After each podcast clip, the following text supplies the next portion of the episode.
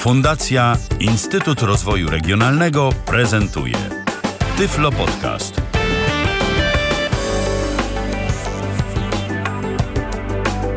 Rozpoczynamy kolejne spotkanie z audycją Tyflo Podcastu na żywo na antenie Tyflo Radia. Witam bardzo serdecznie przy mikrofonie Michał Dziwisz, ale nie jestem w naszej dzisiejszej audycji sam. E, Moim gościem tym razem jest Mikołaj Rotnicki. Witaj Mikołaju.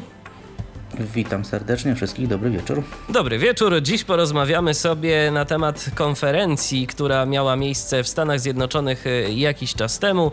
E, O tym kiedy to zapewne dokładnie powiesz. Konferencja nazywała się CSUN i to już była jej 29. edycja w tym roku, prawda? Coraz bliżej takiego okrągłego jubileuszu, jeżeli chodzi o to wydarzenie. Tak, konferencja już dochodzi 30, czyli już taka młoda znowu nie jest, ale, ale cały czas rozwija się mm, wystawców, y, jak również tematów, które są poruszane na tej konferencji jest cały czas y, no, coraz więcej, no bo mimo wszystko technologie ułatwiające dostęp y, osobom z niepełnosprawnościami, tutaj głównie chodzi o ludzi z niepełnosprawnością wzrokową, no jednak te tematy dotyczą coraz szerszej y, liczby osób, coraz więcej ludzi z nich korzysta. No i w tym roku w dniach od 17 do 22 marca w San Diego w Kalifornii odbyła się już po raz 29 konferencja o nazwie CSUN. Co roku można powiedzieć jest, jeżeli chodzi o taki powiedzmy podstawowy jej program, z reguły jest taki powiedzmy podział na, na dwie części, ponieważ przez te kilka dni y, odbywa się bardzo dużo sesji merytorycznych, podczas których wystąpienia mają no, naprawdę najwięksi, największe osobistości tutaj z branży technologii asystujących, jak również dostępności. Ale oprócz tego y, klasycznie całej y, imprezie towarzyszy bardzo duża wystawa najprawdopodobniej chyba największa na świecie. E, wystawa sprzętu, oprogramowania czy w ogóle rozwiązań z zakresu technologii asystujących, jak również w ogóle całej dostępności, że tak powiem. Głównie mówimy oczywiście tutaj o osobach niewidomych i słabowidzących. Tak to, tak to wygląda. No i ta impreza, mówię, cieszy się takim powodzeniem. Można by tak troszeczkę to porównać, mm, podobnie jak w świecie samochodów, są różnego rodzaju salony samochodowe, mają one różny prestiż. Tam mamy salon w Detroit, salon, salon we Frankfurcie, gdzieś tam na początku roku.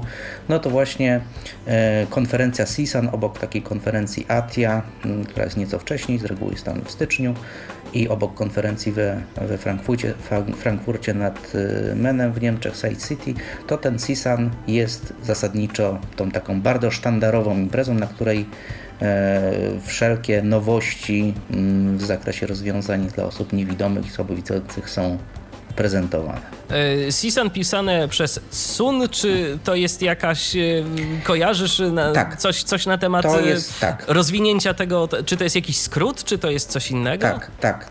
Tak, to jest, to jest de facto skrót, natomiast skrót ten się stał takim, po prostu takim sloganem. Natomiast pisze się to CSUN, po angielsku CSUN, tak to oni czytają. Mm, natomiast y, po prostu skrót pochodzi od California State University, czyli stanowy, y, stanowy y, Uniwersytet Kalifornii, bo taka jest pełna nazwa tego uniwersytetu a że to jest po prostu ogólna, ogólna uczelnia wyższa mm, w tym, w tym w San Diego, tak? taka jest jakby pełna nazwa a tak precyzyjnie rzecz biorąc, to jakby konferencję mm, organizuje mm, specjalny dział, który się zajmuje po prostu studentami niepełnosprawnymi na tamtejszej uczelni.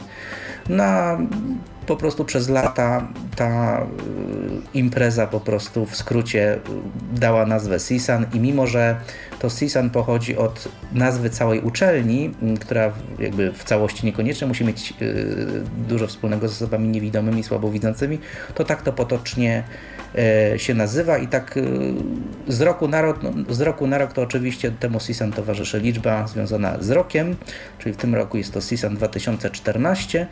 Natomiast też tak z ciekawości dla uproszczenia, może tak dla osób, które korzystają z portali społecznościowych, na przykład z Twittera, to y, tak zwanym hashtagiem, czyli takim jakby znacznikiem oznaczającym wpisy związanym akurat z CSANem tegorocznym jest po prostu znacznik hash CSUN14. Bez tego już 20 na początku, czyli CSUN14. Jeżeli taki hashtag sobie wpiszemy w Twitterze, to jeżeli oczywiście y, dane osoby, które powiedzmy komentowały, uczestniczyły, czy jakieś wiadomościami się dzieliły z CSANa, jeżeli tego znacznika użyły, to wszystkie te tweety z Twittera będziemy mogli z nich sobie skorzystać. I w takich to sytuacjach jeszcze tak, jeszcze tak a propos Twittera i a propos hashtagów, to naprawdę żałuję, że a przynajmniej ja nic o tym nie wiem, ale nie jestem jakimś wybitnym użytkownikiem Twittera, jakimś bardzo, bardzo gorliwym, ale żałuję w tym momencie, że mm, przy śledzeniu hashtagów nie ma żadnego mechanizmu filtrowania retweetów, bo kiedy czasem zaglądam sobie na ten hashtag właśnie, mm, czy taki, czy inny, czy, czy nawet chociażby dotyczący Season 14, y, to y, skutecznie zniechęca mnie od y, jego śledzenia to, że na przykład potrafi być kilkadziesiąt wpisów o tą samą treścią, z tą samą treścią, a tak naprawdę tylko od różnych autorów, bo ktoś się po prostu postanowił tym podzielić dalej i oczywiście w dalszym ciągu uwzględnia ten tak. Także to jest takie trochę mało wygodne czytanie mm, tych hashtagów, no ale to niestety, no, może ktoś kiedyś wpadnie na pomysł, jak to usprawnić.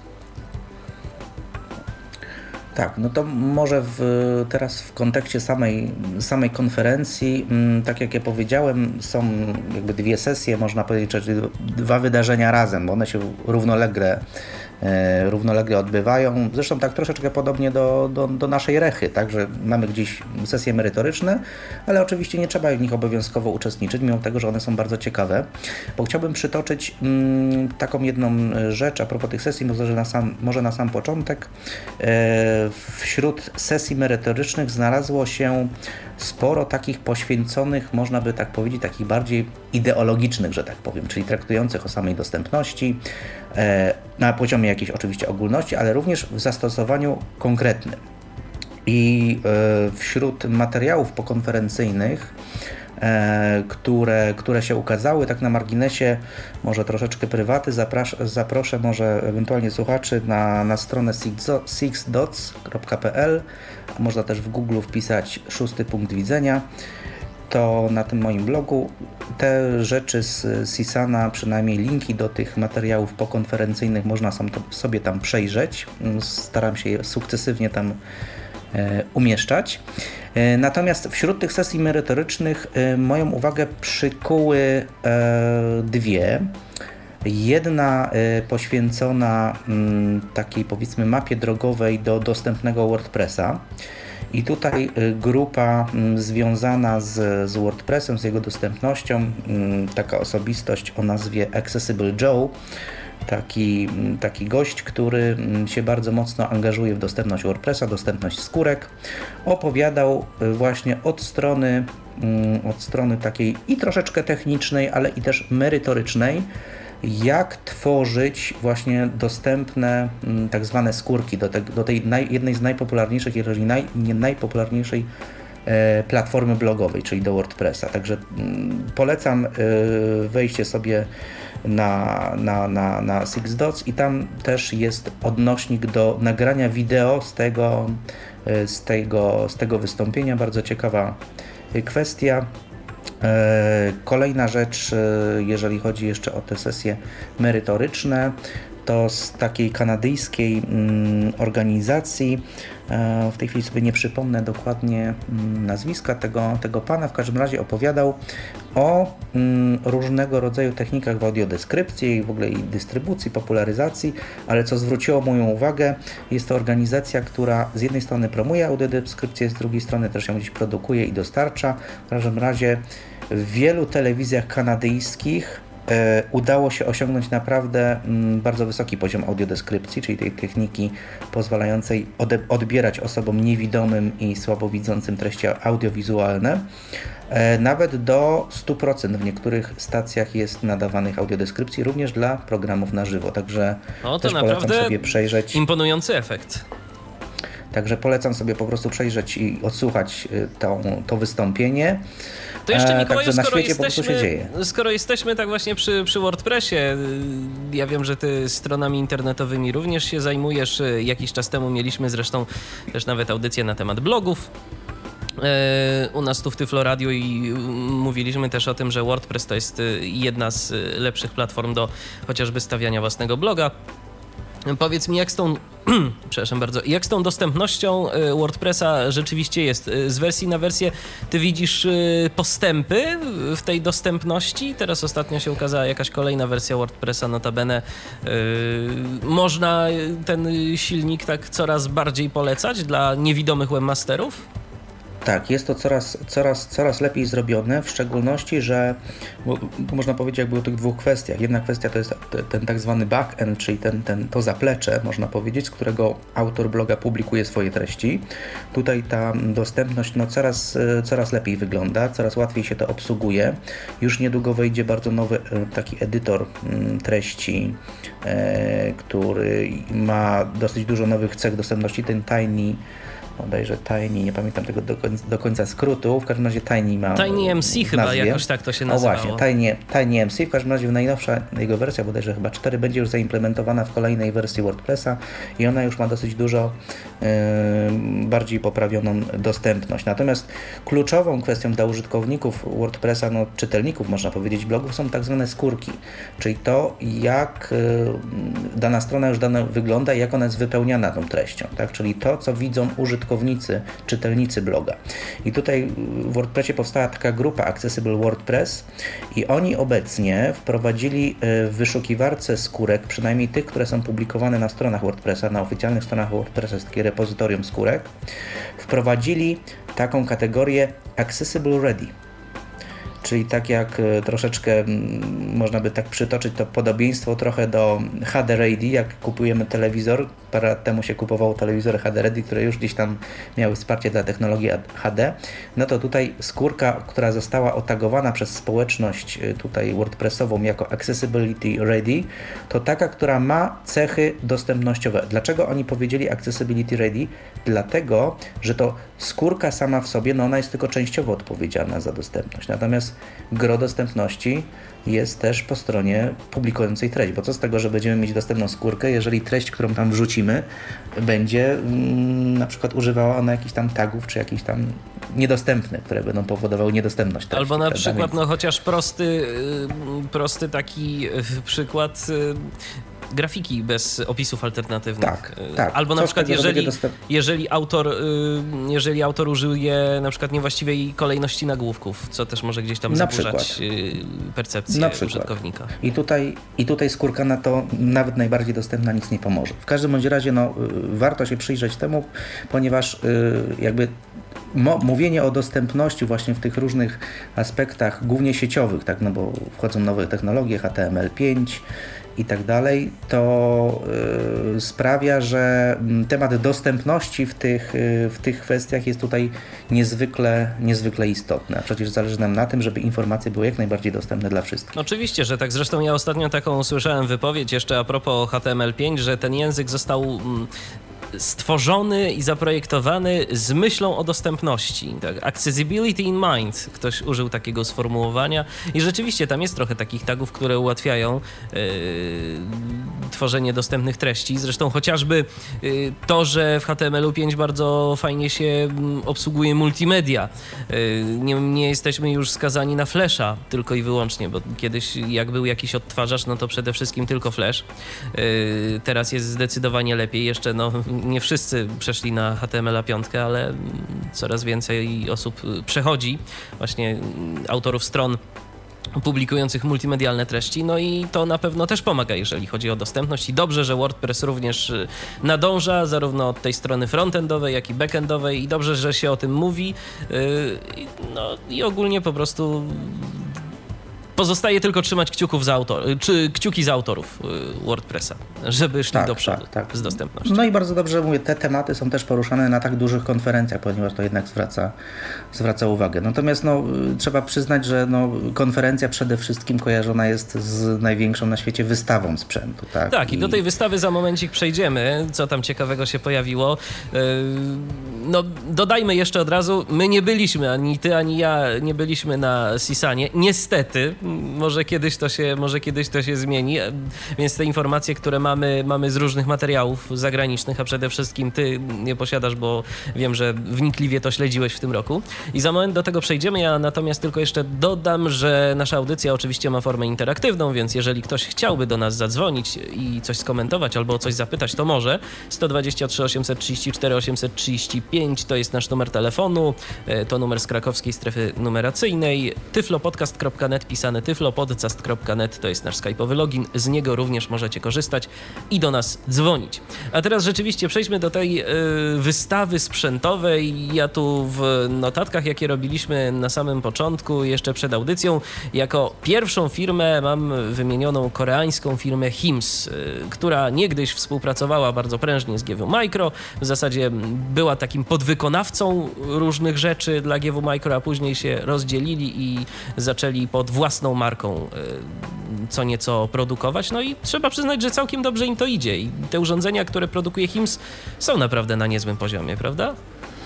Tak, i to jest zarówno poziom taki, jak powiedzmy, merytoryczny, czyli funkcjonalny, czyli, czyli urządzenia, które spełniają konkretne funkcje, czy to czytniki e, książek mówionych, bo to chyba takie najbardziej sztandarowe produkty, jak również też linijki brajlowskie. Natomiast z drugiej strony te produkty też uchodzą za e, niezwykle bardzo no, można powiedzieć, ładnie wykonane w sensie mm, jakości, wykończenia e, materiałów, które zostały do nich e, produkcji wykorzystane i zarówno pod, mogą to potwierdzić osoby i niewidome, i słabowidzące. Niewidome dotykając te urządzenia, mm, względnie miłe w dotyku, jak również słabowidzący, którzy, którzy też mogą przywiązać ewentualną wagę do jakiejś tam kolorystyki, tak, czy takiego powiedzmy ogólnego ogólnego wyglądu. Natomiast, żeby już nie owijać w bawełnę, to może przejdźmy do nowości, które ta firma zaprezentowała na tegorocznym Sisanie. Zacznijmy może od Niektórzy mówią, że to następca Booksensa, czyli ich sztandarowe, sztandarowego produktu mm, pod tytułem e, czytnik e, książek mówionych. Natomiast e, nazwa jego, tego nowego następcy, dosyć no, bardzo angielsko się pisze. Ja powiem, że ona wymawia się po prostu Blaze Easy, a, czyta się, a pisze się Blaze, spacja, duże E, duże Z. I tak wyglądowo, mm, bo miałem okazję to urządzenie sobie podejrzeć na ich stronach internetowych, zdjęcia tego urządzenia, jest bardzo zbliżone do obecnego Booksensa, z taką różnicą, że tak jakby odchudzono jego ilość przycisków. Zlikwidowano klawiaturę numeryczną przede wszystkim, która była w Booksensie. A, I zastąpiono ją, można by powiedzieć, praktycznie kilkoma przyciskami, takimi głównymi, jak również takim a, takim krzyżem nawigacyjnym, że tak powiem, czyli góra, dół, lewo, prawo, środek. Ale y, pojawiły się tam takie trzy podstawowe przyciski, co ciekawe, oznaczone braillem. Mianowicie przycisk y, oznaczony literką brailleowską M, literką brailleowską R, literką brailleowską B i literką brailleowską O. Co one robią? Ten oznaczony literką M służy do po prostu do przejścia do aplikacji, która się zajmuje muzyką w naszym tym urządzeniu. Także za pomocą tego możemy mm, sobie odtwarzać różnego rodzaju e, zawartości muzyczne, które sobie trzymamy w naszym mm, czytniku książek, książek mówionych.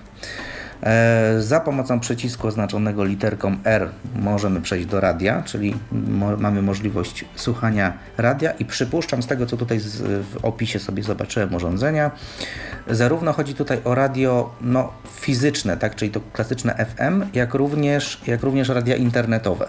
Czyli urządzenie ma tak moduł Wi-Fi, nam... tak?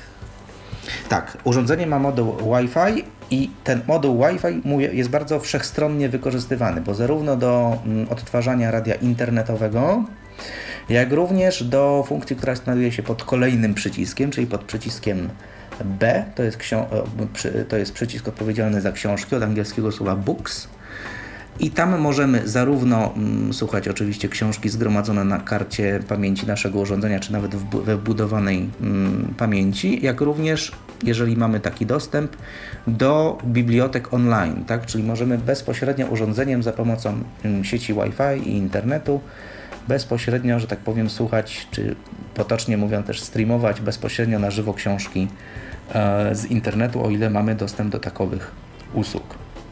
Natomiast chyba najciekawszą rzeczą, oprócz tego wyposażenia y, czytnika książek y, mówionych w, w, we wbudowaną sieć Wi-Fi, jest to, że wyposażono również go w aparat fotograficzny. Czyli na drugiej, na drugiej tylnej, tylnej ściance tego urządzenia znajduje się oko aparatu, a służy ono przede wszystkim właśnie, można by powiedzieć chyba jedynie do tego, aby wykorzystać kolejną funkcję dostępną pod przyciskiem yy, oznaczonym literką brajlowską O, czyli do tak zwanego OCR-owania, czyli rozpoznawania yy, tekstu, który sfotografujemy tym aparatem i zamiany go na y, po prostu tekst do czytania. Czyli urządzenie dostało funkcjonalność taką, że możemy je wykorzystać jako taki podręczny, mobilny e, czytnik, skaner dokumentów, że tak powiem. Dostajemy list, dostajemy w, oczywiście w, w czarnodruku, do, idziemy na przykład nie wiem, do restauracji, chcemy odczytać menu, robimy urządzeniem y, zdjęcie za pomocą tego przycisku i po kilku sekundach jest to nam rozpoznawane i e, oprócz pliku graficznego, który jest zapisywany również równolegle w urządzeniu, oprócz tego jest e, generowany plik tekstowy, który może być już y, potem odczytywany. Tak? Także A wiadomo, jaki, się... wiadomo, jaki mechanizm OCR został tam użyty? Czy to jest ABI, czy to jest y, coś eee, innego?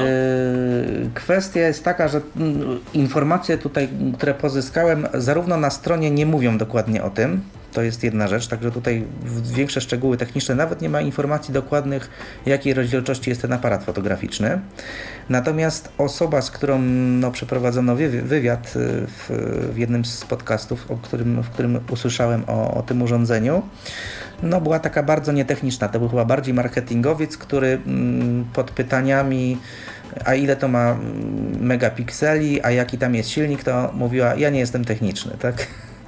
więc, więc tutaj gdzieś się Szkoda, bo tak pytam, odcięła. wiesz, tak pytam w kontekście mm, polskiej lokalizacji. E, prawdopodobnie y, firma ECE, e, która mm, dystrybuuje urządzenia y, HIMS, y, mogłaby być zainteresowana również i wprowadzeniem tego na polski rynek.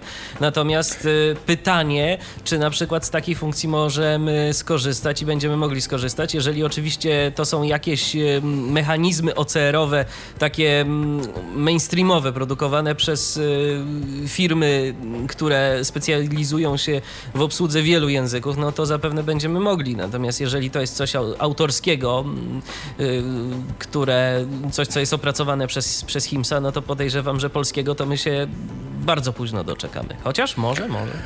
No trudno powiedzieć. No, tych z informacji, które y, przynajmniej chyba nawet ECE mm, podało ostatnio na Twitterze, to zamierzają w ogóle to urządzenie w najbliższym czasie, jak tylko się ukaże. No, y, HIMS planuje to w czerwcu wprowadzić do, y, na rynek, więc w Polsce będzie pewnie to druga połowa druga połowa tego roku. Jeżeli dobrze widziałem informacje na Twitterze akurat firmy ECE, dystrybutora, to no, jakoś mm, powiedzieli, że to będą wprowadzać, natomiast co do, co do ceny, tam chyba została podana taka rzucona cena, że to nie powinna przekroczyć 3000 zł. Cóż, aktywny samorząd wiecznie żywy, po prostu. Więc tak, no to jest oczywiście kwestia dyskusyjna, no zobaczymy ostatecznie, co za te pół roku ewentualnie będzie, tak, bo mówię, tu przypuszczam, że nawet jeżeli cena amerykańska jeszcze w tej chwili nie jest do końca znana, no to trudno się polskiemu dystrybuutorowi na ten temat y, wypowiadać. Natomiast no, jest, to, jest to chyba, przyznasz Michale, pewna, pewnego rodzaju taka no, nowinka. OCR wbudowany de facto w czytnik książek elektronicznych. Prawda? Jest, jest Mikołaju, tylko jakoś tak powiem szczerze, że mm, no wcale nie jestem. To jest oczywiście jeszcze też taka kwestia, jak to będzie działać, tak? Y, mam nadzieję, że, że uda nam się gdzieś pozyskać do testów to urządzenie, kiedy zostanie ono wprowadzone. Bo wiesz, na przykład taki iPhone, który mniej więcej oscyluje również w granicach y, podobnych kwot, czyli właśnie też w okolicy 3000 trzeba wydać na niego, y, żebyś sobie mm, mógł go nabyć. Mówię o tych nowszych wersjach oczywiście, bo tańsze można, bo, bo starsze można mieć taniej.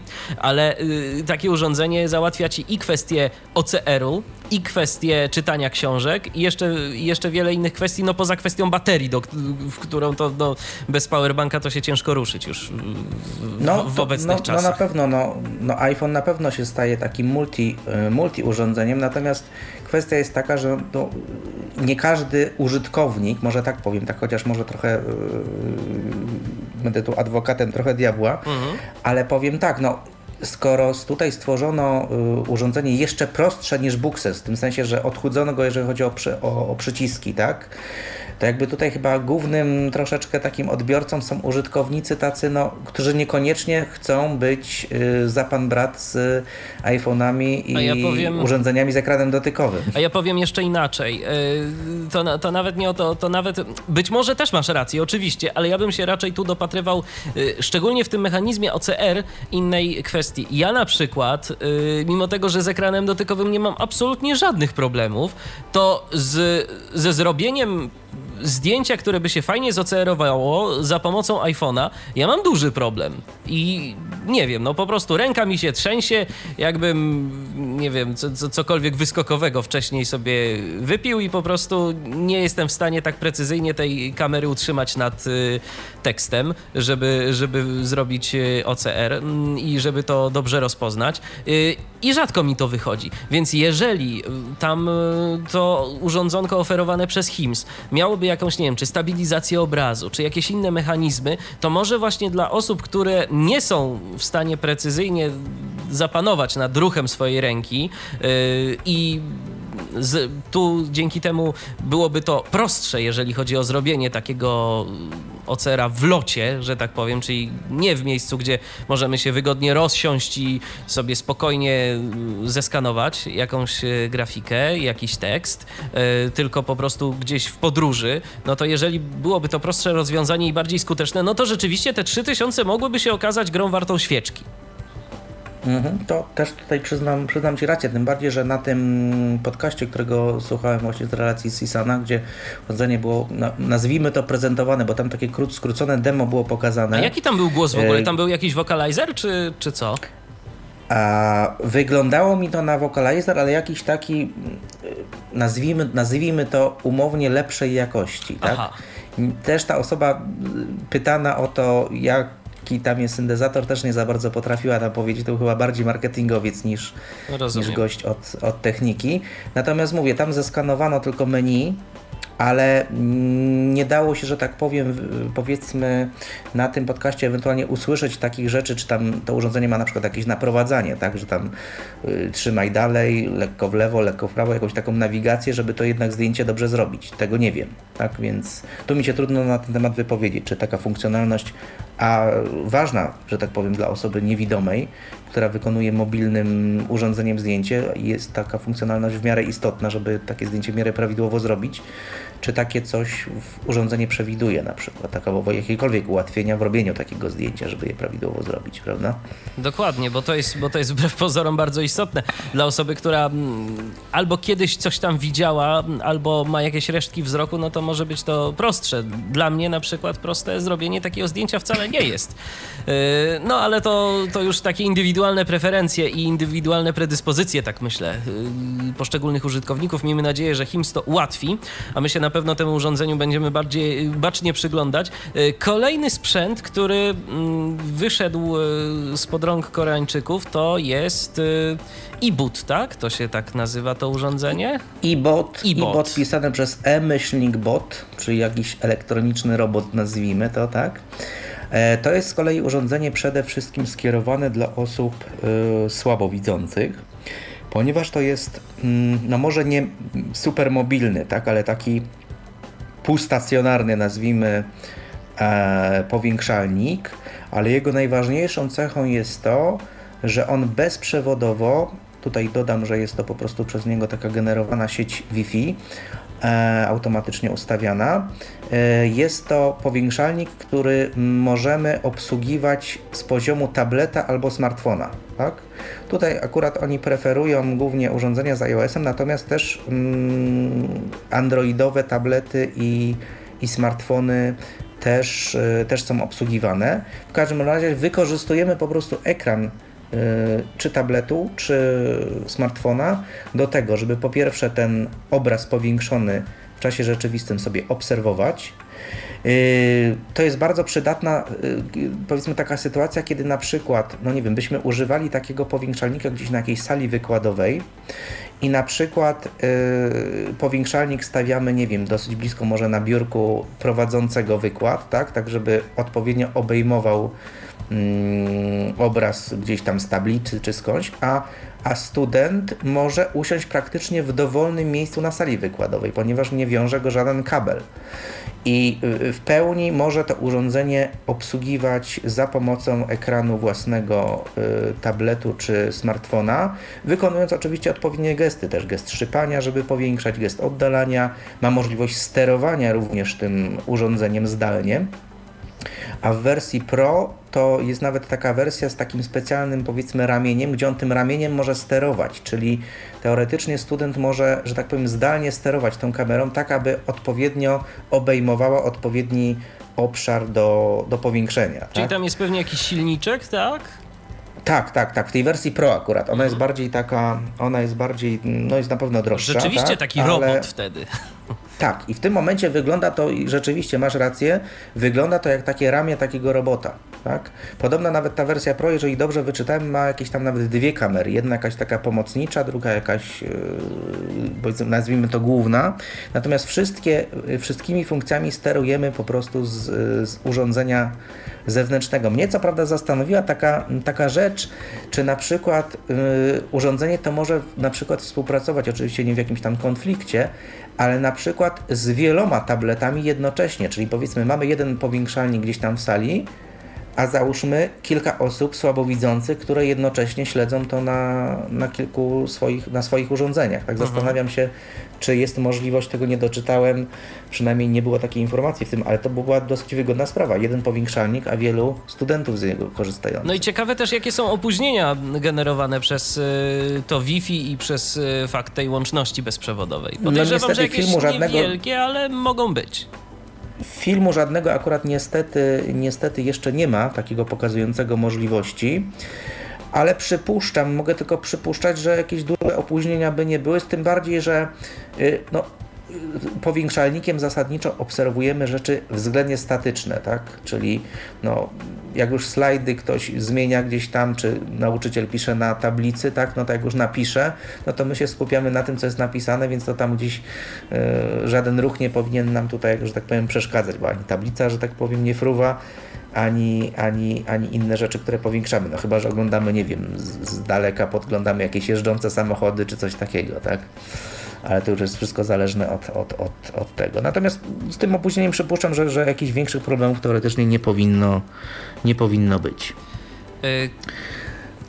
Y to myślę, że Także możemy... to są rzeczy od Himsa. Tak, to są rzeczy od Himsa. Teraz możemy przejść do kolejnej firmy, tym razem Code Factory, hiszpańska firma, yy, która yy, znana na polskim rynku jest chociażby z Mobile Speaka, z programu odczytu ekranu yy, dla telefonów z systemem Symbian, którego to już systemu oficjalnie nie ma, został uśmiercony w zeszłym roku przez y, Nokię, y, ale firma nadal istnieje, ma się względnie dobrze i cały czas coś robią, prawda, Mikołaju? Tak, cały czas coś robią i tak jak powiedziałeś, że tak jak pewne produkty no, czy systemy operacyjne są zabijane. Ostatnio no Windows XP Factor... na przykład. Tak, ostatnio Windows XP się kończy. Natomiast firma y, Code Factory co ciekawe, odkurza pewne starocie. Jeżeli można by tak to nazwać, tak? Bo y, po prostu odkurzyła ostatnio, jeżeli tak można delikatnie powiedzieć i, i nieco pewnej metafory użyć, odkurzyła taki syntezator mowy o nazwie Eloquence i go za przeprogramowała, przepisała, już jak kto woli, na system Android. i udostępniła go na system Android jako de facto swój produkt i go planuje rozwijać również w kierunku nowych języków. Mm, wspominane było ostatnio tam na tej konferencji o języku, o językach wschodnioeuropejskich, między innymi o rosyjskim. Także to jest może yy, pewna jaskółka, która, że tak powiem, teoretycznie mogłaby zadowolić potencjalnych użytkowników tutaj w naszej części Europy. Zobaczymy.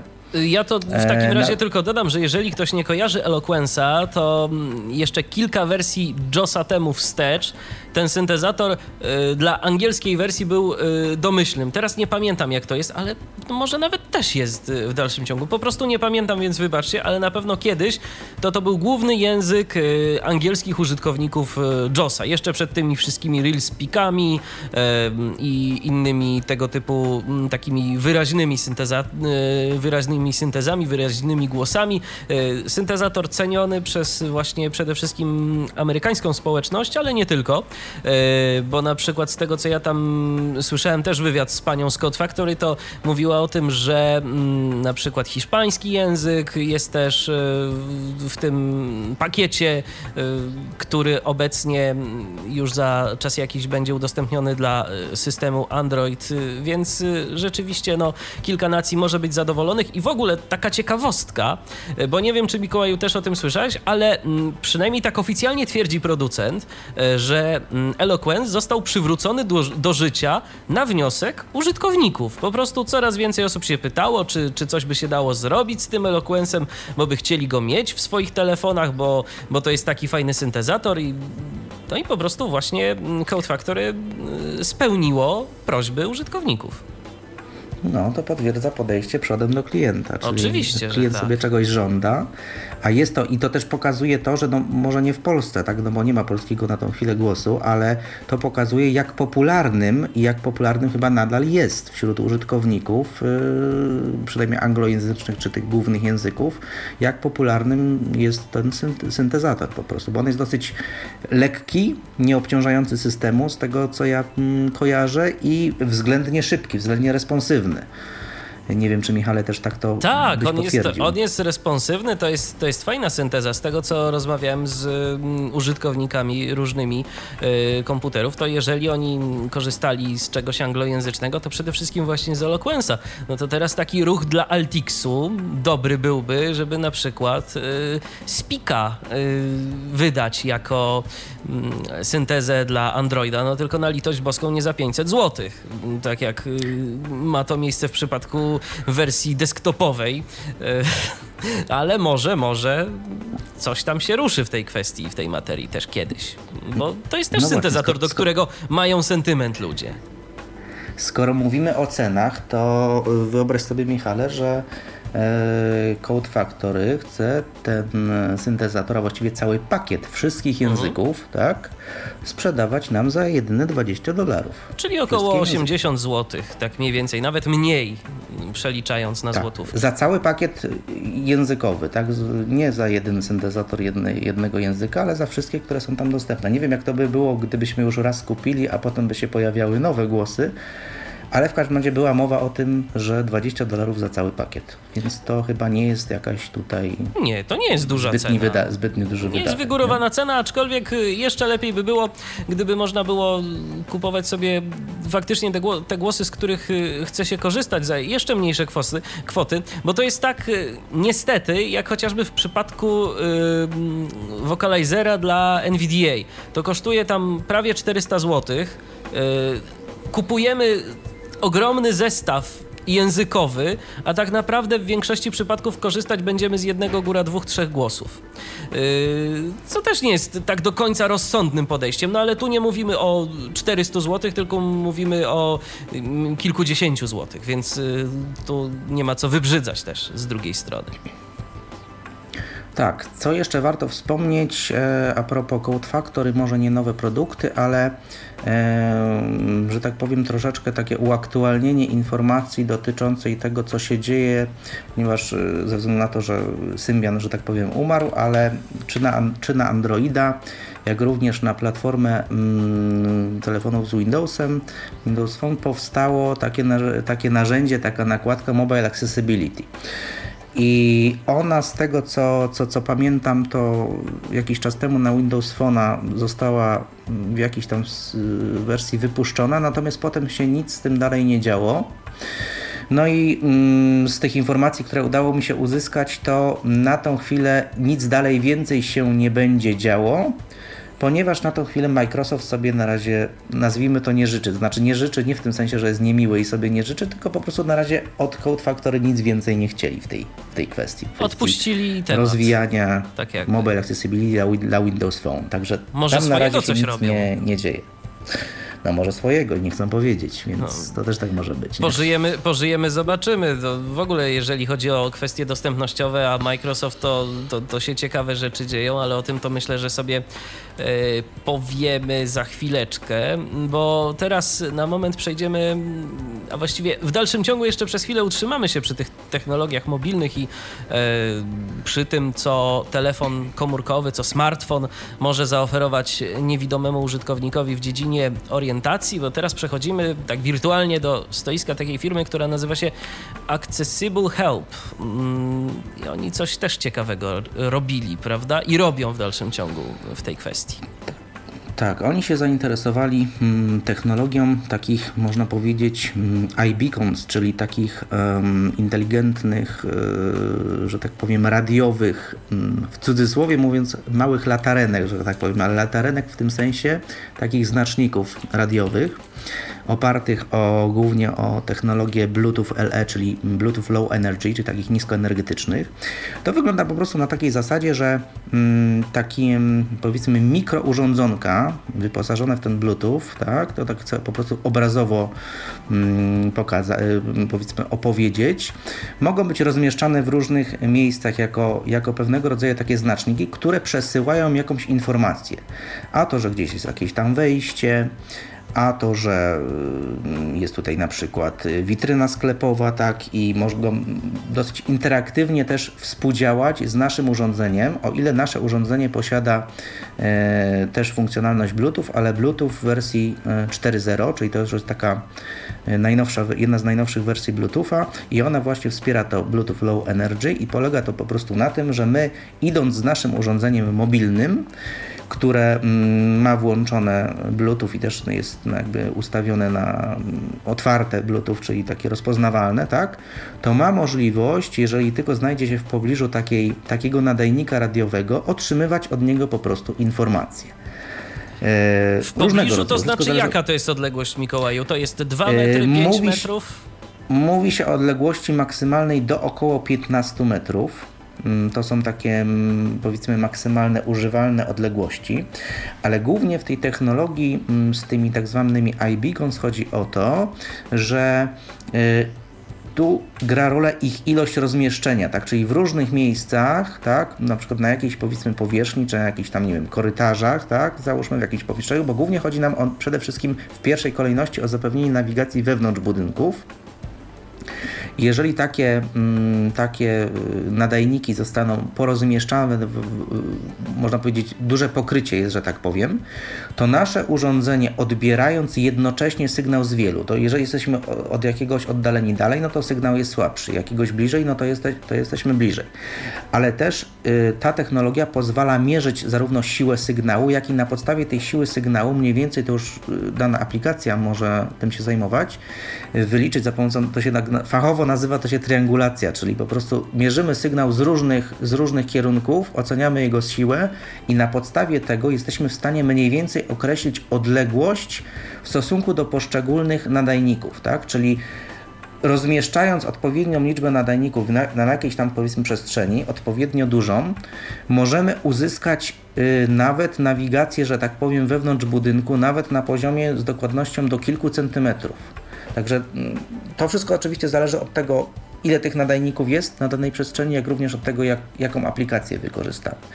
Dlaczego ja powiedziałem o tym, to słowo iBeacons, ona się bardziej bierze od, że tak powiem, od Apple'a, bo Apple jest y, niezależnie od, od, od, y, od, od, od wszystkiego takim dosyć, można powiedzieć, liderem we wdrażaniu takich różnych nowinek. I oni te iBeacons, czyli takie właśnie nadajniki, wdrożyli we wszystkich swoich, albo właściwie wdrażają we wszystkich swoich sklepach Apple'owych na świecie, co pozwala powiedzmy użytkownikom, niekoniecznie niewidomym, bo to nie jest technologia robiona specjalnie dla niewidomych, pozwala mm, potencjalnym klientom, którzy przechodzą gdzieś tam po, po całym salonie Apple'a, na przykład przechodząc koło stoiska z, nie wiem, z iPhone'ami czy, czy z iPadami dowiedzieć się, że na przykład, nie wiem, jest jakaś promocja powiedzmy, tak, albo mm, oczywiście wszystko zależy od tego, jaką mamy aplikację wgraną w, iPhone, w iPhone'a, tak, w przypadku akurat tych iBeacons związanych z Apple'em trzeba mieć odpowiednią aplikację, bodajże ona się nazywa Apple Store i ona w tym momencie zamienia nasze urządzenie w taki, w taki powiedzmy mobilny informator, który w zależności od tego, w, jakim, w jakiej części salonu firmy Apple jesteśmy, to takie informacje możemy uzyskiwać. I mówię, za pomocą tej technologii jest szansa stworzyć powiedzmy taką przestrzeń naprawdę bardzo dostępną, jeżeli chodzi o nawigację dla osób niewidomych. I właśnie tym się zajmuje propagowaniem tego ta firma Accessible Help. No to rzeczywiście ciekawa, ciekawa rzecz, tym bardziej, że to nie są żadne jakieś specjalne urządzenia, specjalne technologie, tylko ogólnodostępne, a zatem y, mogą być po prostu tańsze. Nie trzeba inwestować w żadne drogie, wyspecjalizowane jakieś tam znaczniki. Chyba nawet ta, ta tak, technologia RFID jest droższa od, od Bluetootha, tak mi się wydaje. Yy, tak, tak, z tego co wiem to tak, bo ona musi bazować na pewnym rodzaju wzbudzeniu, że tak powiem, w tym, w tym, w tym czujniku, gdzie, w, tym, w tym tagu, że tak powiem, tej naklejce i tak dalej. A tutaj sam, sam, yy, sam nadajnik emituje, emituje yy, fale radiowe, oparte już tak powiem na Bluetoothie, że tak powiem, na technologii Bluetooth. I to się dlatego nazywa też low energy, ponieważ sam, sama ta, sama, sam ten nadajniczek, tak, bo tych nadajniczków to są bardzo różne, bardzo różne wersje. E, one są wyposażone z reguły jakąś baterię, własne zasilanie, tak? Niektóre mogą być takie, że mogą być zasilane baterią słoneczną, jeżeli gdzieś są tam na przykład na zewnątrz, ale takie wyposażone w taką baterię mogą pracować nawet parę lat na jednej baterii, tak? Czyli taki nadajniczek, jak już go zainstalujemy, oczywiście pod warunkiem, że ktoś go tam nie zniszczy, nie, gdzieś tam nie uszkodzi, tak? I coś się z nim nie stanie, to on może nawet parę lat bez wymiany takiej baterii funkcjonować i co ważne, tak jak powiedziałeś Michale, te rzeczy są coraz tańsze, bo mówi się, że taka, y, takie najtańsze y, nadajniczki, to za sztukę to jest około 2 do 5 dolarów. No to Więc... już jest naprawdę niedrogo, a jeżeli to jeszcze bardziej stanieje, ta technologia, to nawet i można będzie gdzieś, tak już sobie przed audycją tak trochę fantazjowaliśmy, e, można będzie kiedyś całe miasto na przykład, no nie wiem, wybrukować takimi w cudzysłowie nadajniczkami i umożliwić e, bardzo precyzyjną orientację w przestrzeni osobie niewidomej. Ale oczywiście no to wtedy musi naprawdę tanio kosztować, bo w tym momencie to jeszcze, to jeszcze jednak jak na taką inwestycję dużej skali to są spore pieniądze. Tak, tak mówię, to nie jest oczywiście technologia stricte dla niewidomych, bo to, jakie informacje są nadawane w tych, w tych to już zależy od konkretnego zastosowania. Tak? Apple akurat wykorzystuje to w taki sposób, żeby y, poruszając się w sklepie, dowiadywać się jakichś dodatkowych informacji, na przykład o promocjach.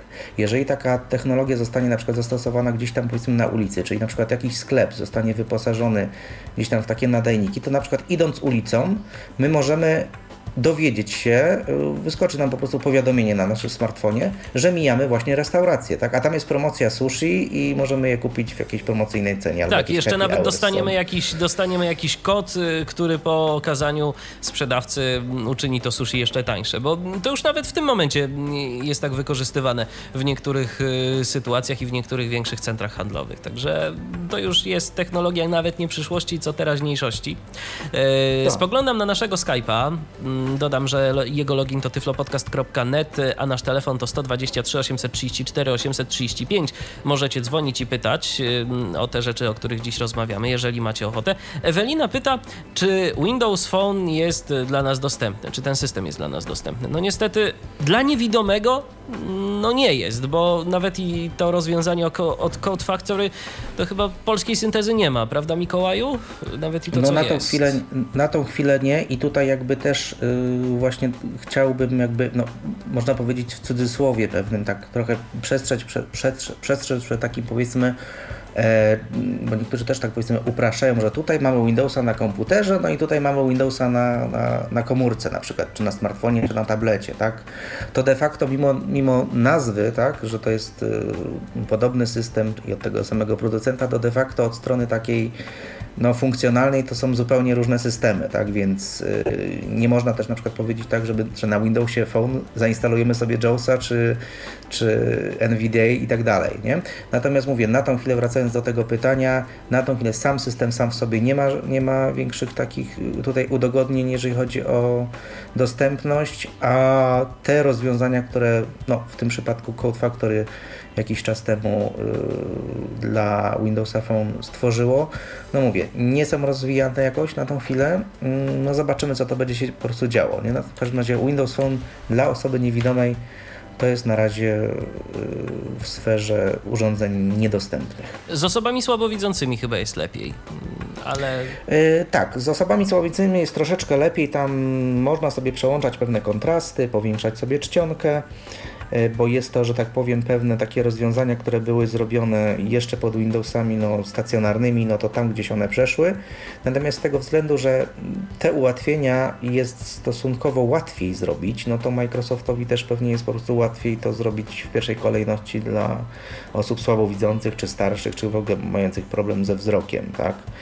A osoby niewidome jakoś tak przez Microsoft mimo wszystko są traktowane po macoszemu, chociaż o tym, o czym za chwilkę powiemy, chyba nie do końca. Prawda? No właśnie, właśnie, bo teraz przechodzimy do firmy GW Micro, która również pojawiła się na tegorocznej y, konferencji i wystawie CSUN. No i GW Micro oczywiście w dalszym ciągu chwali się tym, że Windows Eyes for Office jest za darmo. No i słusznie, że się chwali, bo jest.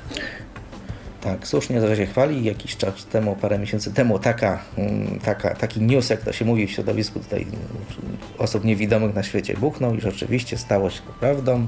GW Micro dogadało się z Microsoftem Tutaj nie wiadomo, cały czas wszyscy oczywiście nabrali wody w usta, nikt nie wie ile kto komu za co zapłacił, ale to już wiadomo, że się o pieniądzach w takich kwestii nie rozmawia. Natomiast... I nikt nie wie co dalej, a są takie, są takie jakieś enuncjacje pokątne, że nawet i Windows może zastąpić narratora w przyszłości w którejś kolejnej wersji Windows. Mówi się nawet o Windows 9 już, że coś tam się ma takiego stać. No niewykluczone. W każdym razie dobrze chyba się stało, y, nie wiem czy podzielasz Michale moje, moje zdanie, że no Windows Eyes, który no od jakiegoś czasu zaczął powoli odstawać od, od, od reszty stawki, no został jakoś tak, że tak powiem chyba w ostatniej chwili y, rzutem na taśmę, czy tam ręką Microsoftu trochę wyłowiony z, tej, z tego tonięcia, że tak powiem. Ja będę złośliwy, ale powiem tak, e, w końcu Windows zaczął kosztować mniej więcej tyle, ile kosztować powinien. E, tak naprawdę.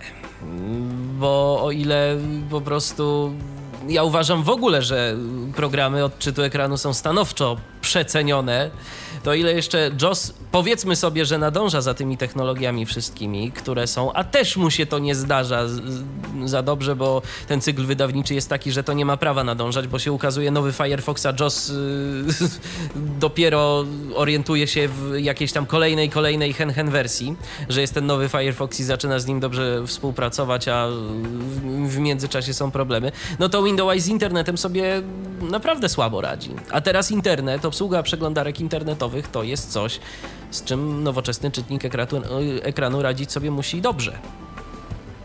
Właśnie skoro powiedziałeś, że, że on tyle kosztuje, ile powinien, to ile właśnie teraz kosztuje? No teraz nie, teraz, teraz nic nie kosztuje.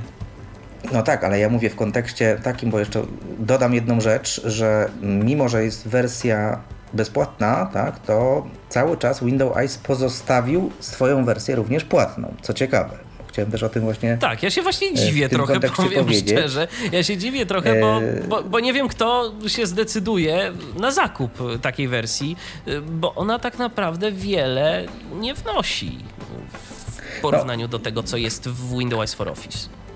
No właśnie, kwestia jest taka, że ta powiedzmy wersja płatna i przynajmniej w, tej, w tym pytaniu, które takie samo pytanie jak ty przed chwileczką zadałeś, to po co ta wersja płatna została, to tak samo y, pytający w podcaście akurat y, zapytał, po co to zostawiliście i, i, i dlaczego. No, Troszeczkę się tam pokrętnie tłumaczyli, no bo ta wersja płatna to ona ma wsparcie techniczne pełne, ona ma wersję, dostajesz płytkę na CD, dostajesz instrukcję w Braille'u i tak dalej. Ja to mówię, oczywiście mówimy o, o, bardziej o rynku amerykańskim. No i też kwestia tego, że mm, ta taka wtyczka do Skype'a, czy ten GW Connect, jeżeli dobrze kojarzę nazwę, ona jest e, dla wersji płatnej bez reklam i takie troszeczkę mi się wydaje naciągane naciągane trochę, powiedzmy, odpowiedzi były w Wiesz, naciągane, a już na pewno za taką kwotę, no bo kurczę, przecież Windows kosztuje też w okolicach 3000 zł. Jak nie lepiej, tam są też te dwie wersje Standard i Pro. Eee, tak jak w przypadku JOSa, ale no to, to nie jest, y, ja 3000 to ja bym w życiu się nie zdecydował zapłacić za to, co mogę mieć y, w zasadzie za darmo, no po, ewentualnie po kosztach pakietu biurowego, który też tam swoje kosztuje, ale zdecydowanie taniej, a w tym momencie mam i pakiet biurowy i program odczytu ekranu, który z tym pakietem biurowym, no, no to będę mhm. sobie radzić całkiem niegłupio, więc mhm. nawet mhm. jeżeli komuś to jest potrzebne, to, to, to, to myślę, że może się pokusić. No właśnie, to myślę, że tak jakby właśnie też e, warto jeszcze jakby jeszcze raz to po, powiedzieć, że to jest wersja darmowa jest dla użytkowników, którzy zakupili wcześniej pakiet Office, jeżeli dobrze pamiętam, od 2010 w górę, tak? Jeżeli tak, dobrze... 2010 i Czy... 2013 to są obecnie te wersje, z którymi Windows for Office działa i nie dotyczy to tej najtańszej wersji, czyli jak ona się tam nazywa, Student chyba, tak? Tak, to jest ta, która umożliwia te trzy stanowiska chyba i, i taka najtańsza, tak, tej naj... ma niższą ta, cenę. Ta najtańsza nie, te kolejne wersje działają i to, i to, wszystko, i to wszystko współpracuje dobrze. Ja to test, ja powiem tak, ja testowałem Windows for Office, yy, natomiast yy, niestety ten program ma jakieś problemy autoryzacyjne, bo ja sobie zainstalowałem Office'a, mam akurat legalnego, Office'a 2013 Yy, którego i tak się musiałem pozbyć, bo po prostu mój obecny komputer nie wyrabiał z tym pakietem biurowym, ale to już tak na marginesie. Będę, będę niedługo próbował na, na nowszym sprzęcie. E, natomiast y, na przykład co, ja miałem problem taki, że zainstalowałem sobie tego Office'a, wszystko ładnie działało, a Windows za pierwszym uruchomieniem zawsze pokazywał mi komunikat, że to jest wersja demo. Jak zamknąłem Windowsa, i uruchomiłem go jeszcze raz, albo najlepiej jak uruchomiłem Worda, powiedzmy, i dopiero wtedy uruchomiłem Windowsa, to to dobrze zaczynało działać w końcu. Nie wiem dlaczego, ale po prostu taką sytuację miałem. No, czyli może jakieś takie tak zwane bugi jeszcze są. Tak, tak, jeszcze jakieś tam te mechanizmy autoryzacyjne albo, albo coś, to, to jest może jakiś problem. No, niemniej jednak dobrze, że to jest i ja życzę GW Micro jak najlepiej, bo mimo tego, że tak no, zawsze jak już od pewnego czasu, jak mówię o Windowsie, to tak trochę gdzieś zawsze z przymrużeniem oka, ale to nie jest tak, że ja tego programu odczytu ekranu nie lubię. Ja mam naprawdę ogromny sentyment do tego programu, bo uważam, że on jest w porównaniu do JOSa yy, dla użytkownika, który zaczyna pracę, zdecydowanie mniej irytujący i zdecydowanie bardziej przyjazny. No tylko przyjazność przyjaznością, a jeżeli coś po prostu nie czyta dobrze stron internetowych, z którymi konkurencja sobie radzi, a internet w tym momencie to nie jest to, co było ileś tam lat temu, tylko to jest podstawowe narzędzie pracy wielu z nas, no to nie można tego chwalić i trzeba po prostu o tym mówić. Tak, no GW Micro tu cały czas też podkreśla, że produkt cały czas jako taki będą rozwijać, że już pracują dosyć ostro nad wersją numer 9. Mhm. E, I głównie właśnie o tym, co powiedziałeś przed chwileczką, czyli y, biorą się ostro za obsługę internetu, czyli lepsze wsparcie dla technologii ARIA, czyli tych takich, y, nazwijmy to, udogodnień, między innymi związanych z HTML5 po części. Ja to mówię oczywiście w uproszczeniu, bo też tutaj dla, dla słuchaczy nie chcemy wchodzić w jakieś szczegóły techniczne, ale jest taka technologia ARIA, która po prostu odpowiednio, mm, że tak powiem, zastosowana w kodzie stron internetowych pozwala czytnikom ekranu lepiej te strony, które są takie bardziej interaktywne, bardziej rozbudowane, e, obsługiwać nimi. Także mm, w stronę tej ARI i lepszej jej obsługi ma iść właśnie Windows Windows, Windows 7, jak również mm, mają się skupić na lepszej obsłudze aplikacji powiedzmy poza Microsoftowych, czyli między innymi wymieniono tutaj e, lepsze wsparcie dla Firefoxa, jak również lepsze wsparcie dla iTunes. To ciekawe. No to wiesz, akurat iTunes to jest y, program, który na stronie GW Micro, właściwie nie, na stronie Apple'a y, Windows jest jako taki oficjalny screen reader, który najlepiej działa z iTunesem, także tam widocznie też się dogadali swego czasu mm, z Applem. Także no, tyle, tyle, że tak powiem. W każdym razie GW Micro się bardzo chwali, że przyjęcie, mm, to nawet tak sobie tutaj wypisałem, przyjęcie Windowsa darmowego jest w środowisku tutaj osób niewidomych fenomenalne. Tak no oczywiście, że tak. Ja się wcale nie dziwię, bo ten program za darmo to ja bardzo chętnie wezmę. Natomiast zapłacić za niego to już, y, to już raczej bym nie chciał płacić. Ja miałem zgrzyt duży płacąc za JOSa. Fakt, że nie swoimi pieniędzmi, ale z aktywnego samorządu, ale jakoś tak, y, no, gdyby nie kilka mechanizmów, których po prostu NVDA nie ma, a są mi potrzebne, jak na przykład jakiś tam JOS Tandem, czy, czy praca z y, usługami terminalowymi, to, to nie wiem, czy ja bym tego JOSa kupił. Mhm. No dobrze. No nic, jedną rzecz, którą jeszcze to GW Micro, tak jeszcze na zakończenie mówi a propos tej wersji darmowej, no to taka z tych różnic między darmową a płatną, to w darmowej, że jest tylko eSpeak, a w płatnej no to jeszcze pakiet syntezatorów. No jest jeszcze Microsoft Speech Platform, tylko nie wiem kto by chciał tego używać w wersji no. darmowej. Karabin bojowy sekunda, tak? No, jeżeli ktoś, jeżeli ktoś nie sprawdzał, nie używał Microsoft Speech Platform, to, to polecamy potestować panią Paulinę, jak też sobie radzi z niektórymi sytuacjami. Jeszcze jedna rzecz, w polskiej wersji językowej e, Windowsa e, for Office nie mamy darmowego syntezatora SMP. To jeszcze jest, myślę, że dosyć ważna kwestia. No być może dla niektórych ważna, a dla niektórych nie.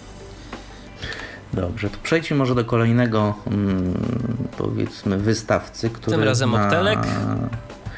Który na Sisanie i tak troszeczkę podzielił też znowu między i użytkowników słabowidzących i, i trochę niewidomych.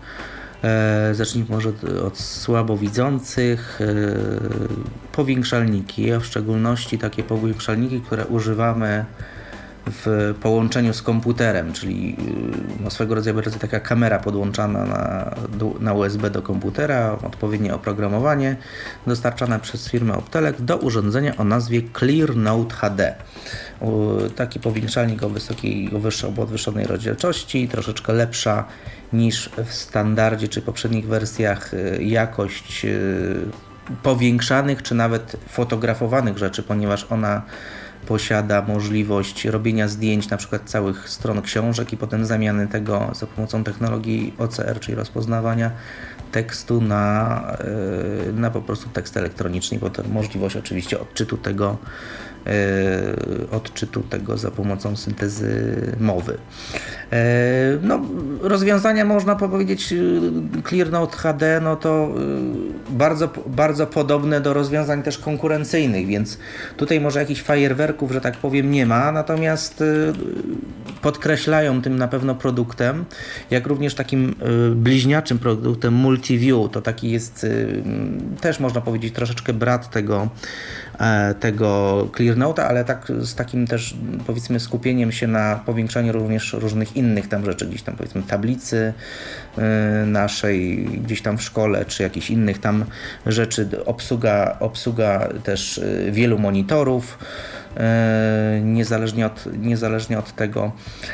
Także w, powiedzmy w, w, tej części tych powiększalników, nazwijmy to takich stacjonarnych, ale używanych z komputerem, to właśnie te rozwiązania promował na, na konferencji e, Optelek, ale również rozwiązania dla osób słabowidzących, takie bardziej mobilne. I prezentowano tam między innymi e, ich najnowsze dziecko Compact Touch HD, czyli mobilny kieszonkowy elektroniczny powiększalnik z wyświetlaczem o bardzo dużej rozdzielczości, ale nie posiadający, można by powiedzieć, praktycznie na przednim panelu żadnego przycisku, ponieważ wszystkie operacje użytkownik słabowidzący wykonuje za pomocą dotykania ekranu, czyli wszelkiego rodzaju wybór yy, poziomu kontrastu, jasności, robienia ewentualnie zdjęć tym, mm, tym powiększalnikiem y, y, zwiększania, zmniejszania, powiększenia w sytuacjach takich, kiedy albo czytamy mm, tekst czarnodrukowy, albo na przykład chcemy odczytać rozkład jazdy, czy na przykład y, tabliczkę z nazwą ulicy,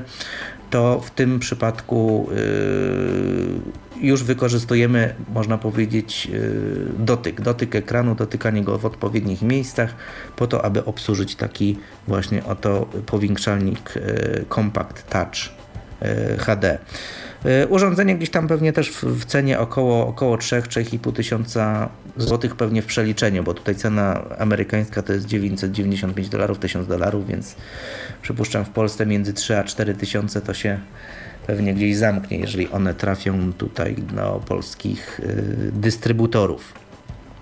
Natomiast co dla, dla osób y, niewidomych y, od Opteleka, E, między innymi e, e, monitory brajlowskie Alva. I z, głównie z takim nastawieniem się na ich współpracę z urządzeniami mobilnymi. I obecnie z tego co tam akurat udało mi się z materiałów konferencyjnych, pokonferencyjnych mm, tutaj uzyskać między innymi monitor brajlowski Alva Comfort. E, taką ma nazwę. I taka ciekawostka, wbudow- tak powiedziano, no wbudowany, no można by powiedzieć, no preinstalowany na nim, albo można by powiedzieć zawarty w nim jest. E, I wersja, wersja mm, przenośna screen readera NVDA. E, po co to jest i jak to w zamierzeniu ma działać? Otóż mm, można by powiedzieć, że podłączamy ten monitor blajtowski do komputera, i automatycznie nam startuje screen reader NVDA po prostu zainstalowany na tej e, pamięci wbudowanej w, w, ten monitor brailleowski. Ciekawe jak to jest Także rzeczywiście z tą dosyć... automatyzacją, wiesz, bo teraz e, Windowsy nowe to już tak y, nie pozwalają tak łatwo na uruchomienie automatyczne czegoś, więc y, podejrzewam, że tam i tak trzeba sobie gdzieś wejść na czuja mm, do eksploratora i, i, coś nacisnąć, żeby to dopiero ruszyło, bo to tak y, wydaje mi się, no że... nie wiem, nie było żadnego dema, ale no mówiono, że to jest plug and play, tak? Wtykamy i no startuje, chyba, że tak? jakoś to obeszli. No, zobaczymy. Albo w niektórych konfiguracjach systemowych tylko to, tylko to działa. Yy, Mikołaju, nasi słuchacze wierzą w polską myśl techniczną, wiesz, bo Ewelina ponownie napisała do nas i zadała pytanie, czy na konferencji CISAN był może prezentowany telefon CU Phone i co się z tym urządzeniem dzieje. No nie, niestety nie, ponieważ w ogóle cała, cała inicjatywa już jakiś chyba ponad rok temu, jeżeli dobrze liczę, że nie półtora roku temu w ogóle padła, tak? Tak, Więc, także Ewelino, nic się nie dzieje z Ufonem. W tej kwestii raczej nic się nie dzieje, bo już producenta ani, ani osób, które to wymyślały już, że tak powiem, tym się nie zajmują, tak? Więc produkt umarł chyba trochę śmiercią naturalną, że tak powiem. Dokładnie. Dużo szumu medialnego ambicje było. były duże, tak. Ja wiesz co, myślę, że ambicje ambicjami to bardziej szum był taki informacyjny i medialny niż, niż tak naprawdę myśl technologiczna, bo y, Wojtek Maj u nas prezentował w Tyflo podcaście Siufona swego czasu. no to tak działało to, działało to powiem szczerze średnio i z takimi mainstreamowymi technologiami dostępu jak na przykład w Androidzie czy, czy w iOSie średnio jest tu co porównywać. No niemniej jednak no urządzenie, jak widać, zostało zapamiętane przez naszych słuchaczy. Tak, natomiast jeżeli tutaj padło w ogóle pytanie o jakieś polskie uczestnictwo na konferencji, to może warto w tym miejscu powiedzieć, że tak może troszeczkę tradycyjnie.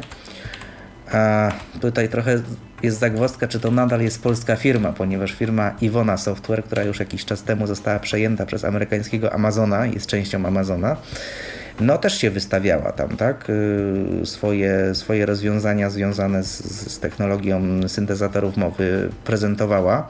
Jakichś może konkretnych tutaj, że tak powiem, y, nowości chyba mm, no, nie pokazywali jako takich tu w materiałach konferencyjnych, oni się tylko przewijali jako wystawca.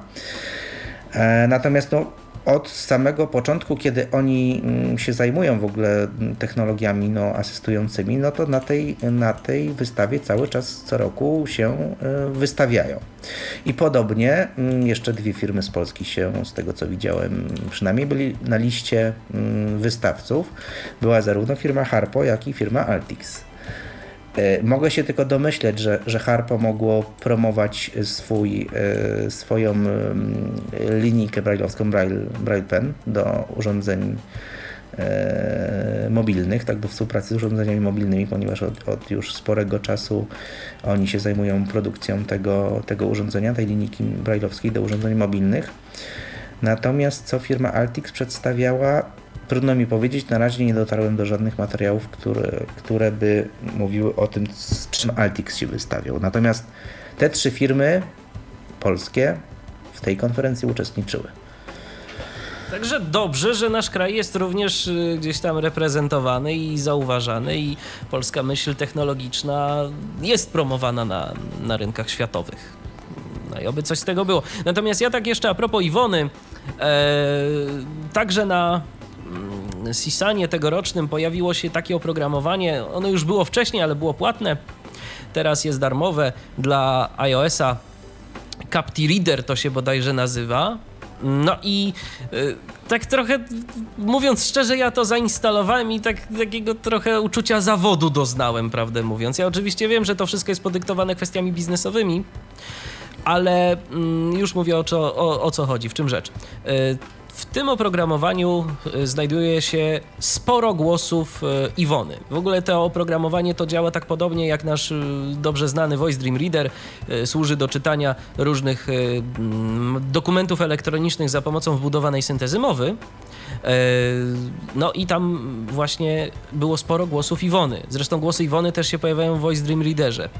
I niestety zarówno jednej, jak i drugiej aplikacji, przynajmniej na razie, mamy tylko głosy anglojęzyczne.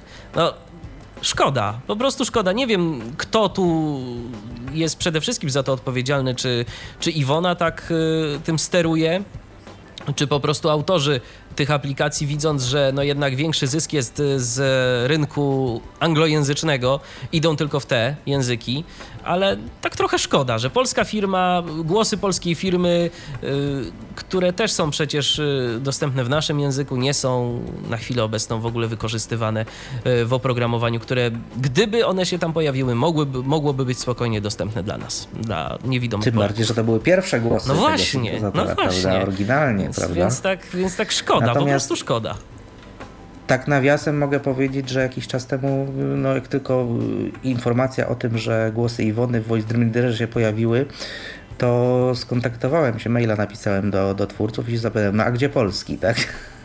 Odpisali ci coś? Y, tak, odpisali, powiedzieli, ale bardzo, bardzo tak no, dyplomatycznie.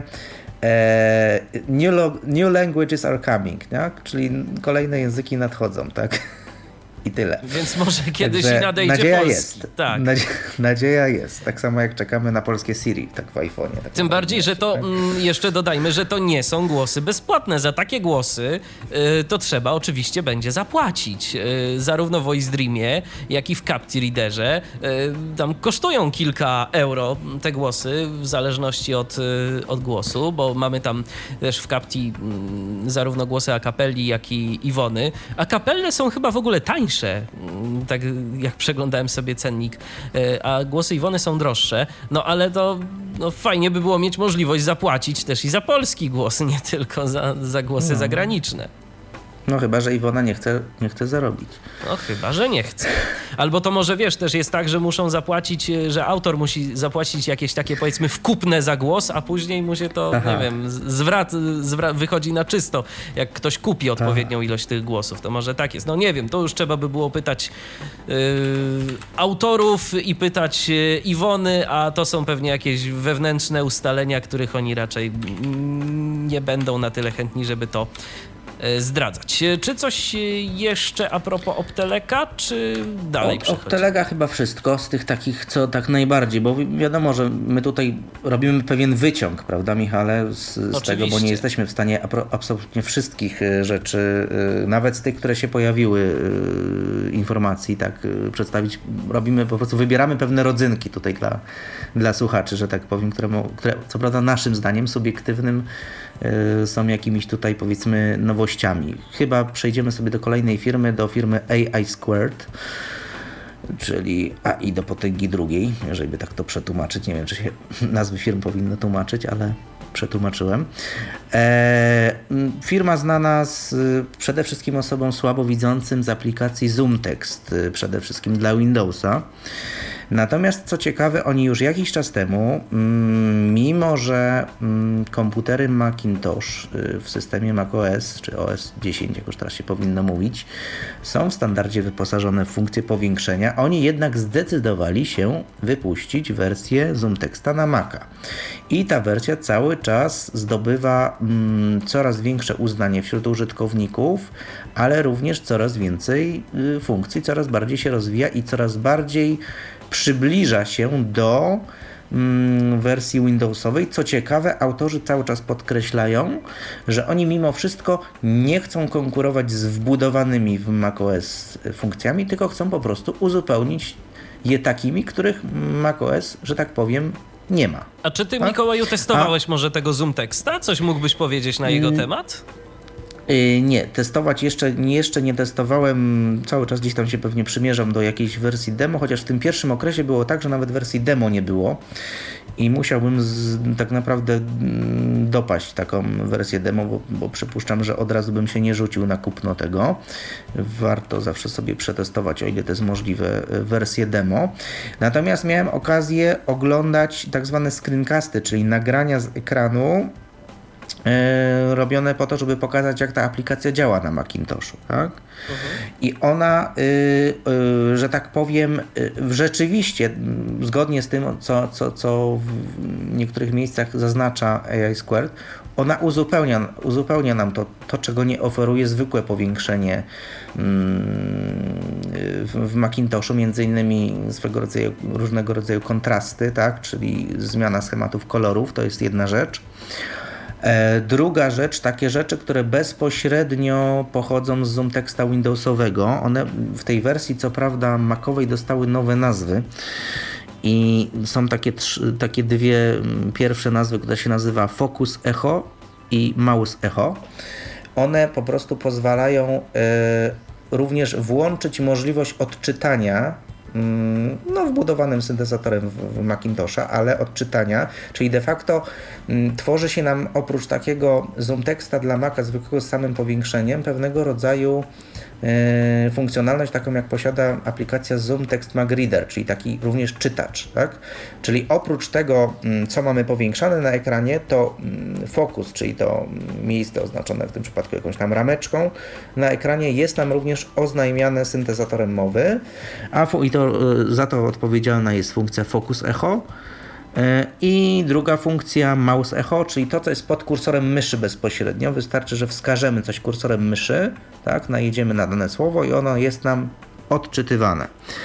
I podobnie Kolejna rzecz, którą, że tak powiem, z Windowsowej wersji przeniesiono i przenosi się obecnie na wersję Macową, WebReader, który umożliwia nam odczyt bezproblemowy stron internetowych, ale w takim też kontekście, że jeżeli strona internetowa zawiera jakiś powiedzmy tekst artykułu, to tylko ta treść artykułu jest tam wyciągana, a wszelkiego rodzaju jakieś tam elementy nawigacyjne, czy jakieś reklamy, niepotrzebne treści, nie będące artykułem, starają się inteligentnie, że tak powiem, aplikacja to wyciągnąć i nam odczytać. Także aplikacja cały czas jest rozwijana i, i widać, że idzie to mm, w dobrym kierunku i w najbliższym czasie, tutaj chyba sobie wynotowałem, kwiecień, maj, ma być aktualizacja do e, do, naj, do kolejnej wersji Zoom Text, e, Zoom Text mm, dla Maca i będzie to dla obecnych użytkowników, będzie to wersja, y, aktualizacja z tego co wiem bezpłatna. Natomiast warto też wspomnieć o takiej rzeczy, że, je, że jeżeli na przykład ktoś jest już obecnie posiadaczem licencji na Windowsa, to może wersję dla Maca nabyć taniej. A chyba nawet o 100 dolarów, jeżeli z tego co. No to też widziałem. całkiem niezła oferta. Natomiast co ciekawe, aplikacja jest, nie jest dostępna w Mac App Store, czyli tym makowym sklepie, że tak powiem, tylko do, poza, poza, poza, mm, poza, że tak powiem, systemem dystrybucji wewnętrznym Apple'a. Oni tam akurat mówią, że głównie dlatego, że aplikacja dosyć mocno wgryza się w system i pewnie być może nawet do sklepu by Apple'owego nie trafiła ze względu na jakieś tam wymogi, może trochę bezpieczeństwa.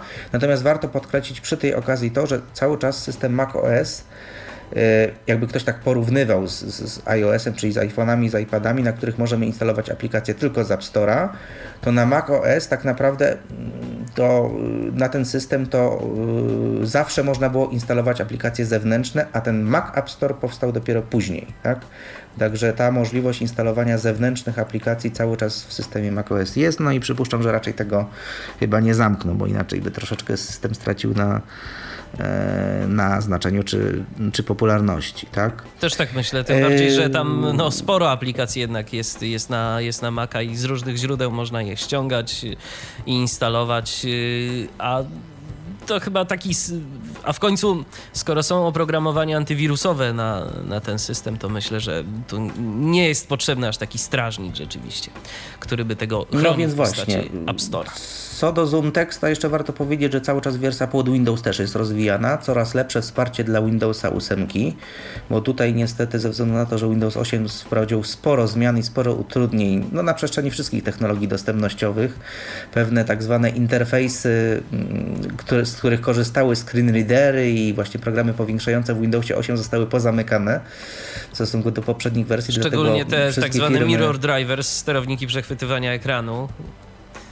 No więc właśnie, to ogólnie ze względu jakichś tam bezpieczeństwa zostało mm, tego. I dlatego właśnie firmy produkujące rozwiązania mm, pomagające osobom niewidomym, słabowidzącym muszą się nieźle nagłowić, nieźle natrudzić, tym bardziej, że z tych rozmów, które też przeprowadzałem na przykład na, na Recha mm, bezpośrednio z, z, z firmami, no to oni mi powiedzieli, że taki Microsoft mimo wszystko żadnych wyjątków tam dla osób niewidomych, słabowidzących nie chce robić, tak zamykamy i koniec, tak. Więc tacy są w tej kwestii trochę mało, mało przyjaźni. Natomiast wersja dla y, Zoom Texta dla Windowsa 8 jest w tej chwili też udoskonalana. Wsparcie dla monitorów dotykowych, jak również wsparcie dla pracy na wielu monitorach. Czyli na przykład jeżeli korzystamy z dwóch monitorów, to też to będzie coraz bardziej y, udoskonalane i rozwijane. Na przykład na jednym monitorze mamy tekst niepowiększony, ogólny ogólny obraz, a na drugim mamy sobie powiększenie i w Windowsie 8 też będzie to lepiej, lepiej wspierane. Podobna rzecz y, też do takiego produktu z y, firmy AS Squared dotyczącego no też takiej kamery zewnętrznej, to jest ich akurat produkt Zoom Text Image Reader. Tu też y, zapowiadają wprowadzenie wersji wielojęzycznej, być może będzie to również też wsparcie tutaj dla, dla, dla, dla naszego języka, bo z tego co pamiętam, na tą chwilę chyba jeszcze go nie ma. I a z jeszcze takich typowych nowych produktów, chociaż trudno to nazwać do końca takim typowym produktem technologii asystujących, mianowicie AI Square stworzyło takie rozwiązanie o nazwie SiteQs, pisze się to CTCUS i to jest rozwiązanie bardziej skierowane do twórców i administratorów witryn internetowych, ponieważ mm, jest to swego rodzaju mm, no, pewna, mm, pewne zastosowanie pewnych y, mechanizmów związanych również też z HTML-em.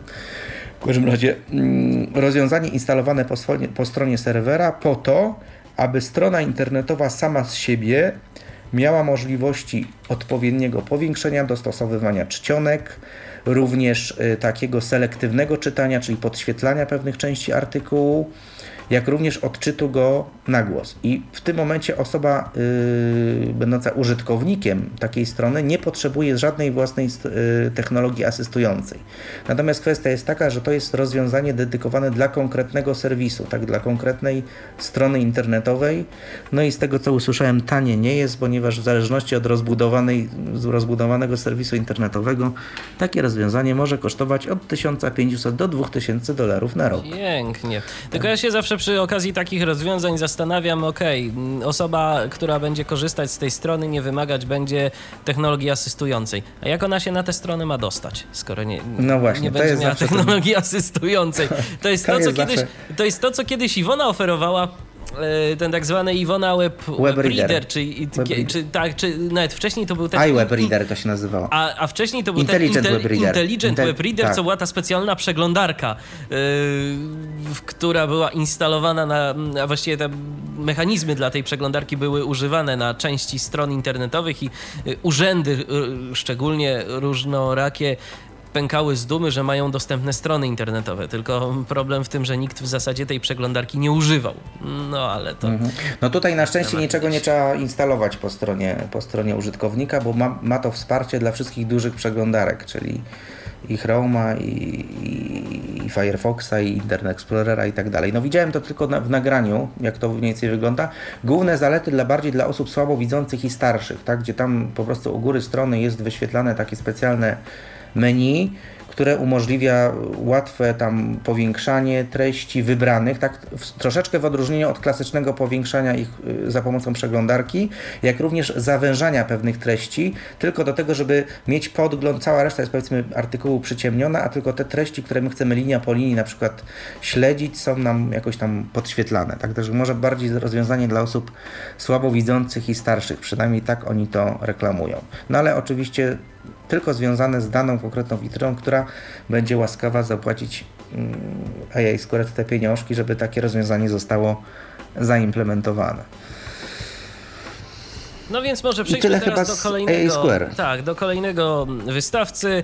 Y, znowu będziemy się obracać raczej w kręgu użytkowników słabowidzących. Kiedyś Dolphin to była także firma, która wychodziła naprzeciw niewidomym. Teraz y, już od pewnego czasu mam wrażenie, że oni jednak y, także bardziej idą w stronę użytkowników słabowidzących, bo powiedzmy HAL, który kiedyś był, a to obecnie jest częścią Supernowej, no szczerze mówiąc, nie nadążał. Nie nadążał i to zdrowo nie nadążał za obecnym postępem, szczególnie jeżeli chodzi o udźwiękawianie internetu. No tak, firma Dolphin, brytyjska firma, sztandarowe produkty, y, obecnie nazwa całego już pakietu Supernowa i produktu drugiego takiego guide, czyli takiego, nazwijmy to w bardzo dużym uproszczeniu, takiego odchudzonego, odchudzonej mocno supernowej, ale głównie z, y, skierowane rozwiązanie dla osób y, starszych, takich troszeczkę mniej bystrych e, internetowo i komputerowo, że tak powiem. Taki, ja bym taki to powiedział tak, to tak, taka bardziej, dostos- bardziej dopracowana wersja Klango można by nawet powiedzieć, że wszystko w jednej aplikacji. O, tak troszeczkę. Wszystko Coś... w jednej aplikacji, najpotrzebniejsze rzeczy, które mm, możemy chcieć wykorzystać, czy jakieś tam czytanie dokumentów, chyba jakaś poczta elektroniczna, obsługa multimediów, wszystko w jednym, dostępne z jakiegoś prostego menu. E, swego czasu Michał Kasperczak w Tyflo Podcaście, oto już lata temu, chyba w 2009 roku prezentował prezentował w dwóch częściach y, Dolphin Guide'a, y, także tam się pewnie jeszcze zmieniło sporo mm, od, te, od tego czasu, no, no, ale rzeczywiście tak ta aplikacja y, była przeznaczona dla mm, raczej początkujących użytkowników, którzy nie mają ambicji, aby stać się bardziej zaawansowanymi. Mhm, także no mówię, tutaj też jak Michale wspomniałeś, no głównie mm, bardziej taki nacisk jest na, na, na e, te dostosowanie i ułatwienia dla osób słabowidzących, ponieważ też tutaj wzorem też i konkurencji i ogólnych trendów e, wsparcie dla monitorów dotykowych, czyli możliwość zwiększania, powiększenia y, i różnych innych funkcji za pomocą nawet gestów wykonywanych na ekranach dotykowych. Chociaż mówię, ja osobiście, to jest moje zdanie, ja sobie siebie jakoś nie wyobrażam machania rękami, dotykania ekranu ustawionego pionowo. To mi się wydaje, że prędzej mi nadgarstki i łokcie wysiądą niż, niż cokolwiek na dłuższą metę bym robił na takim ekranie dotykowym. Zdecydowanie wolę, jeżeli ekran dotykowy leży płasko albo lekko pochylony na stole, niż jest pionowo, tak jak, tak jak klasycznie monitor. E, no i co ciekawe, taki mm, może drobny, nazwijmy to drobny newsik, wspomniane tam było, ale tylko wspomniane, więc nic więcej na ten temat szerzej nie powiem. Dolphin pojawić się ma, jakaś tam wersja supernowej, na tabletach z Windowsem. Czyli Więc, co, ale z Windowsem e, RT czy, czy, czy, czy jak? No, jeżeli tablety, no to raczej myślę o Windowsach RT, tak? No ale wiesz, na Bo- przykład ten Sur- Sur- Surface Pro y, to jest na zwykłym Windowsie 8, więc to, więc to No ciekawe. tak, więc może, tak, no niestety nie było to doprecyzowane. W każdym razie mowa była o tabletach z Windowsem, tak, że tym są w najbliższym czasie też zainteresowani. Chyba, że tak? chociaż Windows Phone jest na tabletach? Nie, chyba nie ma, to bardziej na telefonach. No nie, tam jest bardziej na telefonach, nie? Na tabletach bardziej ten RT, chociaż mówię, w wersji tamtej Pro to już jest ten bardziej...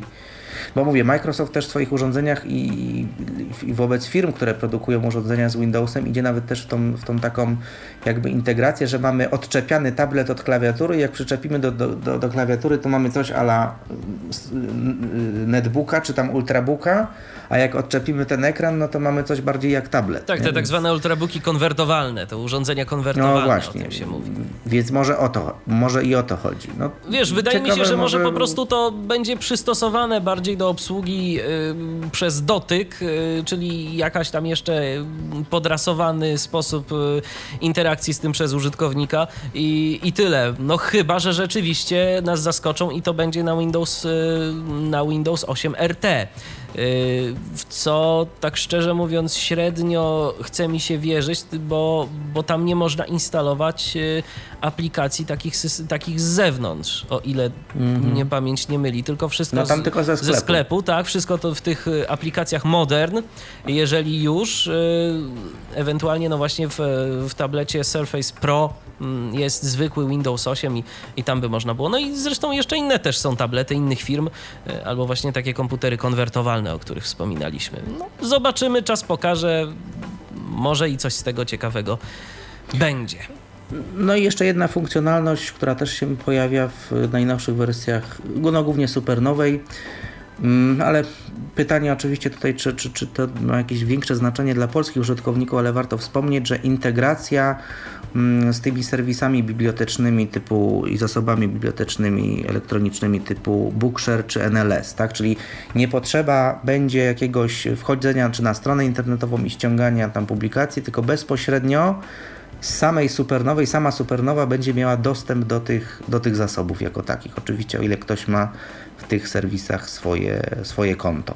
No wiesz, gdybyśmy mieli odpowiednią siłę przebicia, to pewnie dałoby się yy, u, jakby przejść yy, i mm, przemycić także taką opcję, żeby z serwisem wypożyczeń BCPZN online, tak powiem, bo wszyscy wiedzą o co chodzi, a zawsze, a ta nowa wersja, a ta nowa nazwa Biblioteki Centralnej dla Niewidomych jest strasznie długa i nigdy jej nie pamiętam, ale wiemy wszyscy o co chodzi, więc myślę, że rzeczywiście gdybyśmy tu jakoś tak trochę podziałali, to może i dałoby się z Dolfinem dogadać. Niemniej jednak, nie wiem, no wydaje mi się, że w ogóle Supernowa w tym momencie u nas w Polsce to jest program, który nie jest jakoś tak bardzo popularny. Chyba jego popularność spadła. Kiedyś był bardziej yy, dostrzegany przez Był- użytkowników. Był bardziej i, i też był jeszcze, on był jakby porozczłonkowywany, tak? Był osobno HAL, był Lunar i Supernowa i jednak yy, był taki troszeczkę podział, tak? Natomiast jak to się wszystko tak połączyło w jedno, no to mm, temu produktowi jest bardziej bliżej do, bliżej jednak mimo wszystko do, do Zoom Texta po części, czyli jednak do rozwiązania mm, bardziej dla osób słabowidzących niż stricte no, rozwiązania typu JAWS czy, czy NVDA czy, czy, czy, czy Windows Eyes, prawda? Też mi się tak wydaje.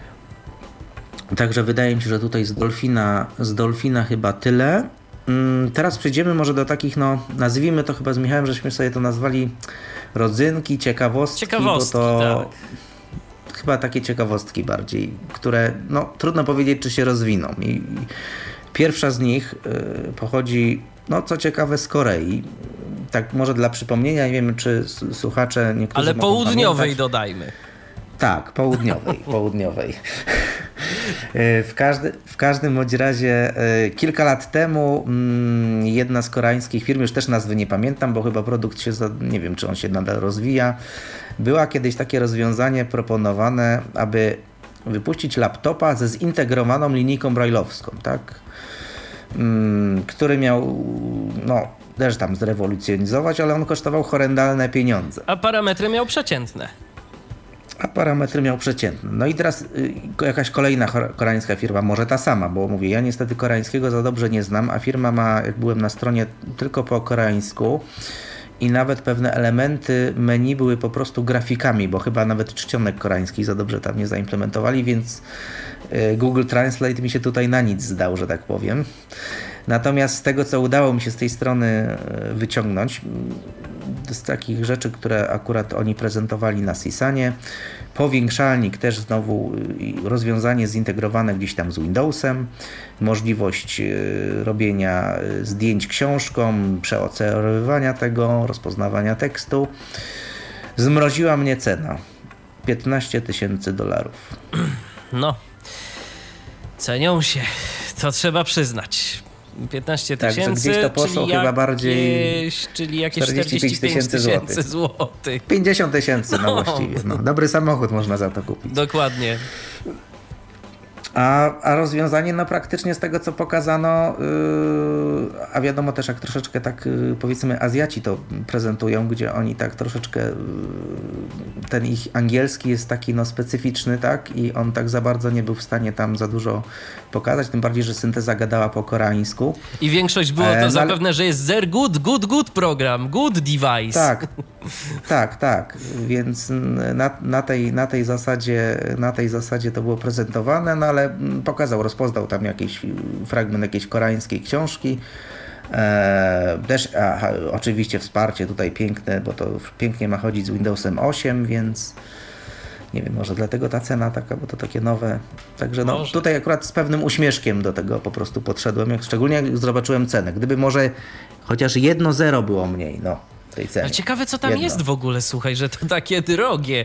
Czy to, nie wiem, no bo tak na dobrą sprawę powiększalnik mogliby zrobić e, gdyby tam był jakiś po prostu tablet, w którym byłaby dobra kamera, e, no i co? No i wyświetlacz i, i, tak naprawdę tyle. Reszta to oprogramowanie jakieś tam zaszyte.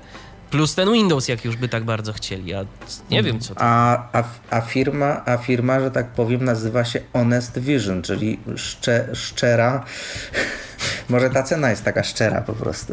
Tak. Od serca. Szczerze po prostu mówimy wam, że chcemy sobie trochę dorobić. No, natomiast mówię, no tutaj tak bardziej rodzynkowo do tego po prostu yy, podszedłem, tak jako taka naprawdę, jako taka naprawdę yy, ciekawostka. E, no i tak gdzieś zbliżając się do końca, jeszcze tutaj jakimiś yy, powiedzmy, można powiedzieć, firma Baum bardzo znana z takich bardziej, jak oni nawet sami to powiedzieli na, tej, na, tym, na tym podcaście, powiedzieli, że my to produkujemy takie yy, rozwiązania dla niewidomych, które są takimi trochę Mercedesami, tak? czyli takie dosyć wysoko ceniąca się firma. Solidna no, niemiecka klasa, to, bo, bo to są Niemcy, jak dobrze pamiętam, tak? Tak, tak, tak. To jest niemiecka firma i rzeczywiście y, te swoje produkty, zarówno y, powiększalniki o nazwie VisioBook. Ja takiego VisioBooka miałem bodajże okazję oglądać na, na Recha. Taki powiększalnik, no półstacjonarny, półmobilny, no można to przenieść, to się gdzieś tam do jakiejś takiej walizeczki spakowuje i dosyć dobra kwestia dla osób słabowidzących gdzieś tam w szkole, w bibliotece, ponieważ można mm, powiększać i tablice i i, i też y, to co, to, co mamy na kartce czarnodrukowej, jakieś tryby kolorów, które możemy sobie, y, możemy sobie zmieniać. I oni wypuścili w tej chwili, być może dlatego, że ta wersja taka Visiobooka klasyczna, może nieco droższa jest dla nie, niektórych osób, to wyprodukowali taką wersję, wypuszczają Visiobook S nie wiem, czy to S ma być od Simple, natomiast tam ma być trochę mniej przycisków, trochę prostsza obsługa.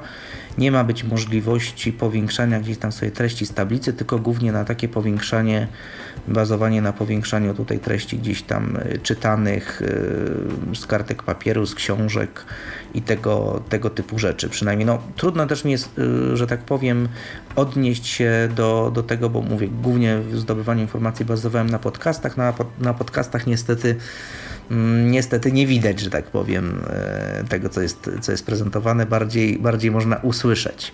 No i też pewne udoskonalenia w ich, e, w ich sztandarowych produktach Vario, czyli e, cała linia mm, różnego rodzaju monitorów brajlowskich, Vario Pro, też i głównie idą we współpracę z urządzeniami mobilnymi, czyli wsparcie dla iOS-a i dla Androida. E, a w przypadku Vario Pro, co ciekawe, bo firma Baum, oni też są jednymi z twórców tego takiego, no, trochę mało popularnego w ogóle, tak mi się wydaje, synte- nie syntezatora mowy, tylko screen readera Cobra.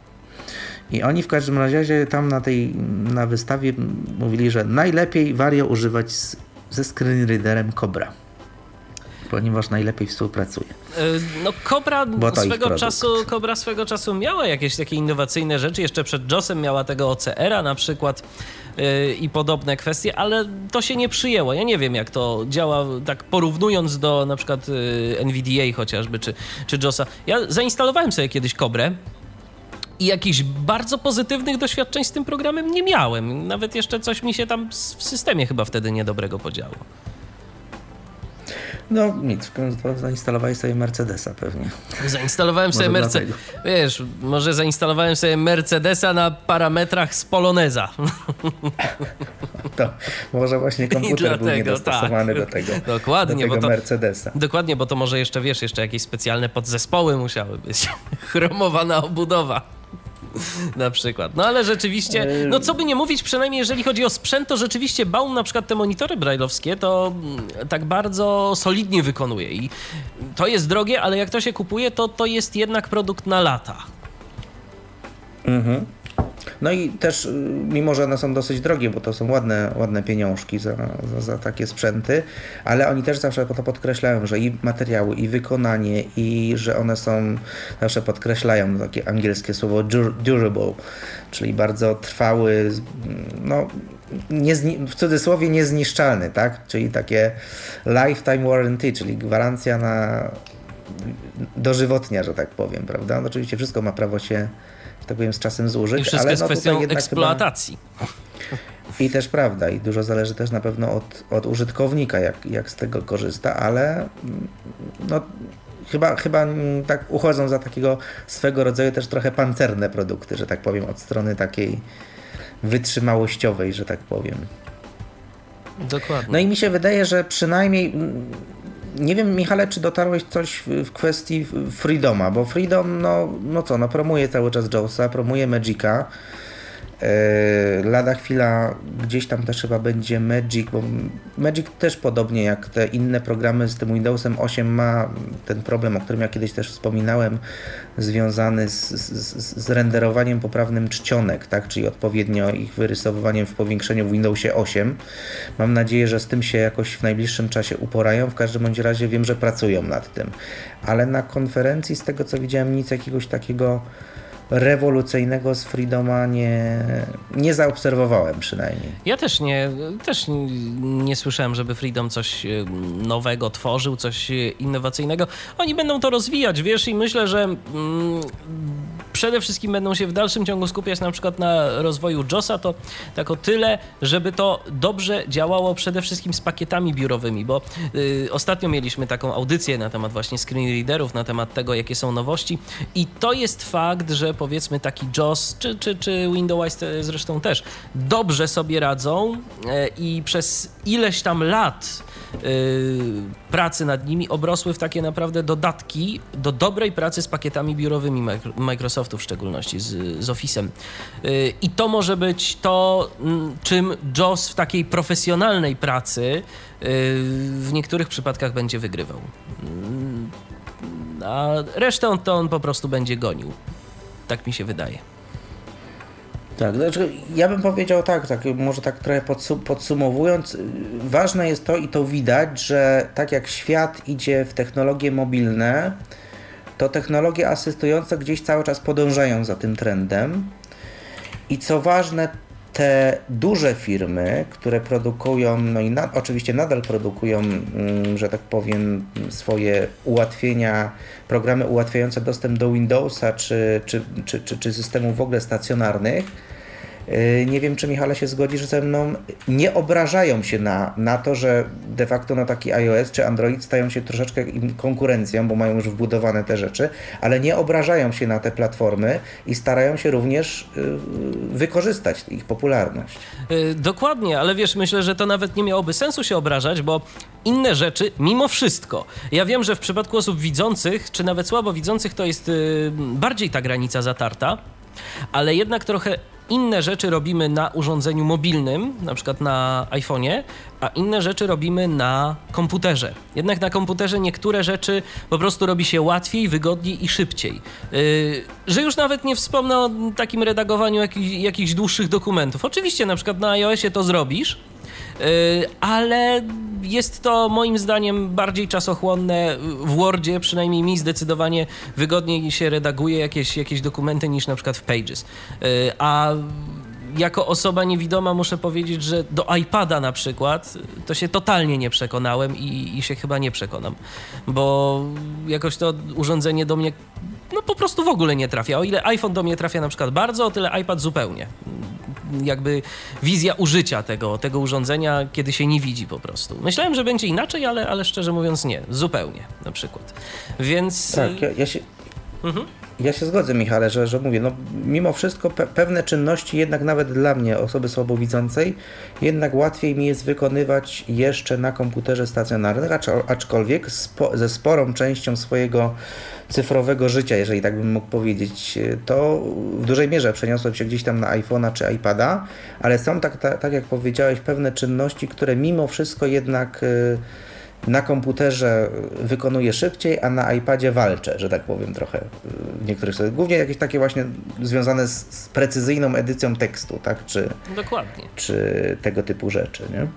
Dokładnie. Także dobrze, że to się wszystko rozwija równolegle. Zarówno ten świat technologii mobilnych, jak i świat technologii stacjonarnych, że tak powiem, desktopowo-laptopowych. Yy, ale nie wiem, czy Mikołaju masz takie samo wrażenie co ja. Ja to już mówiłem przed audycją i powtórzę teraz na antenie, że tak naprawdę od kilku lat w świecie tych takich technologii dla niewidomych jakiegoś rewolucyjnego rozwiązania nie było i nie ma. Tak, to, takie wrażenie jest, jakbyśmy dotarli do jakiejś trudno powiedzieć granicy, tak? Y, ale jakiegoś takiego trochę Ale trochę właśnie tak sufitu. tak jest, trochę tak jest z tą granicą, wiesz? Bo wszystko, co się pojawia, to są, ok, lepszy powiększalnik, yy, lepsze parametry, no bo technologia poszła do przodu przez rok, więc można sobie coś tam dorzucić na przykład. Yy, oprogramowanie jest rozwinięte i umożliwia zrobienie kilku dodatkowych rzeczy, ale to też nie są jakieś rzeczy, które naprawdę byłyby innowacyjne tak bardzo, które, które byłyby czymś, e, co by zaskoczyło i co by tak pozwoliło pomyśleć o kurczę, jak myśmy bez tego mogli funkcjonować wcześniej. Nie, nie ma czegoś tak. takiego. Wydaje mi się, że mówię, jakby weszliśmy w taki etap takiej bardziej ewolucji, aniżeli jakiejś rewolucji, tak? Bo rewolucja to jest coś, bach, wpada, ojej, tak? I, i, nagle się okazuje, że coś mogliśmy robić tak, a teraz robimy tak i to jest coś rewolucyjnego, jakiś krok milowy.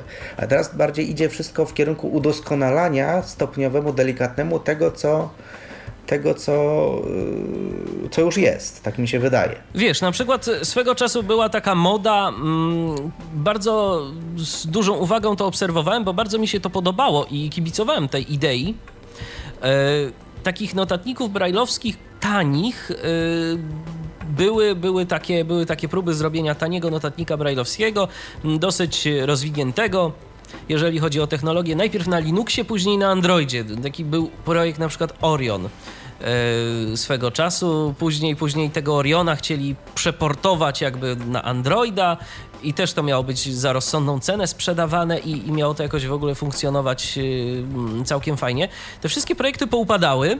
Fakt faktem, że wtedy się te, te systemy mobilne y, zaczęły pojawiać, te mainstreamowe, jak właśnie Android i y, iOS ze swoją dostępnością, ale to też mogło być coś, a jakoś na przykład z tego, z tego chyba wszyscy się wycofali, albo przynajmniej są to jakieś tam pojedyncze produkty dostępne tak tylko i wyłącznie na amerykańskim rynku, bez jakiegoś takiego wielkiego szału.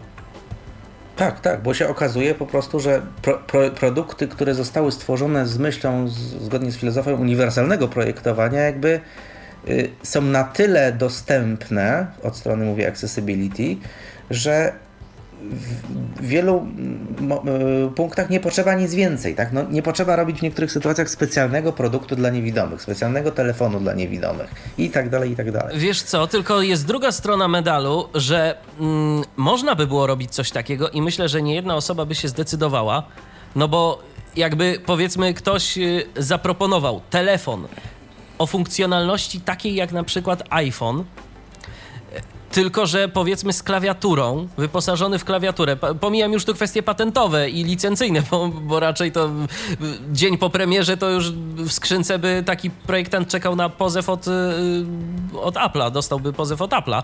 E, natomiast y, gdyby ktoś zaprojektował sensowny telefon powiedzmy z klawiaturą y, i dbał o aktualizację tego dla Androida yy, i były to, byłoby to wszystko dla niewidomych y, naprawdę dobrze dostosowane, to myślę, że byłaby mm, naprawdę wielka szansa, żeby, ten, y, żeby takie urządzenie było ciepło przyjęte. Tylko niestety wśród producentów technologii dla niewidomych jest y, jedna rzecz, która prawdopodobnie wynika z kwestii personalnych i, i braków kadrowych, że nad jakimś tam jednym urządzeniem pracuje powiedzmy jedna, dwie mm, albo kilka osób i nie nadążają zwyczajnie. Więc jeżeli na przykład pojawia się telefon, który jest dostępny i który ma powiedzmy Androida tam jakiegoś 2.1, to on już tego Androida będzie mieć bardzo, bardzo długo i może jak powiedzmy pojawi się Android w wersji, nie wiem, 5.0, to się użytkownicy wtedy dopiero doczekają wersji 4.0.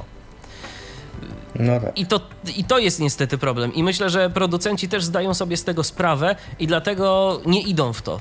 A trochę szkoda, bo, bo mogłoby być ciekawiej. Byłby większy po prostu wybór. No tak. Pewnie jeszcze tutaj też pieniądze grają rolę, bo wiadomo, Oczywiście. że większe pieniądze zrobić na tym, jeżeli kupi dany produkt znacznie więcej osób, aniżeli aniżeli tutaj wąska grupa i dlatego one są niestety drogie, przynajmniej te rozwiązania bardzo specjalistyczne, prawda?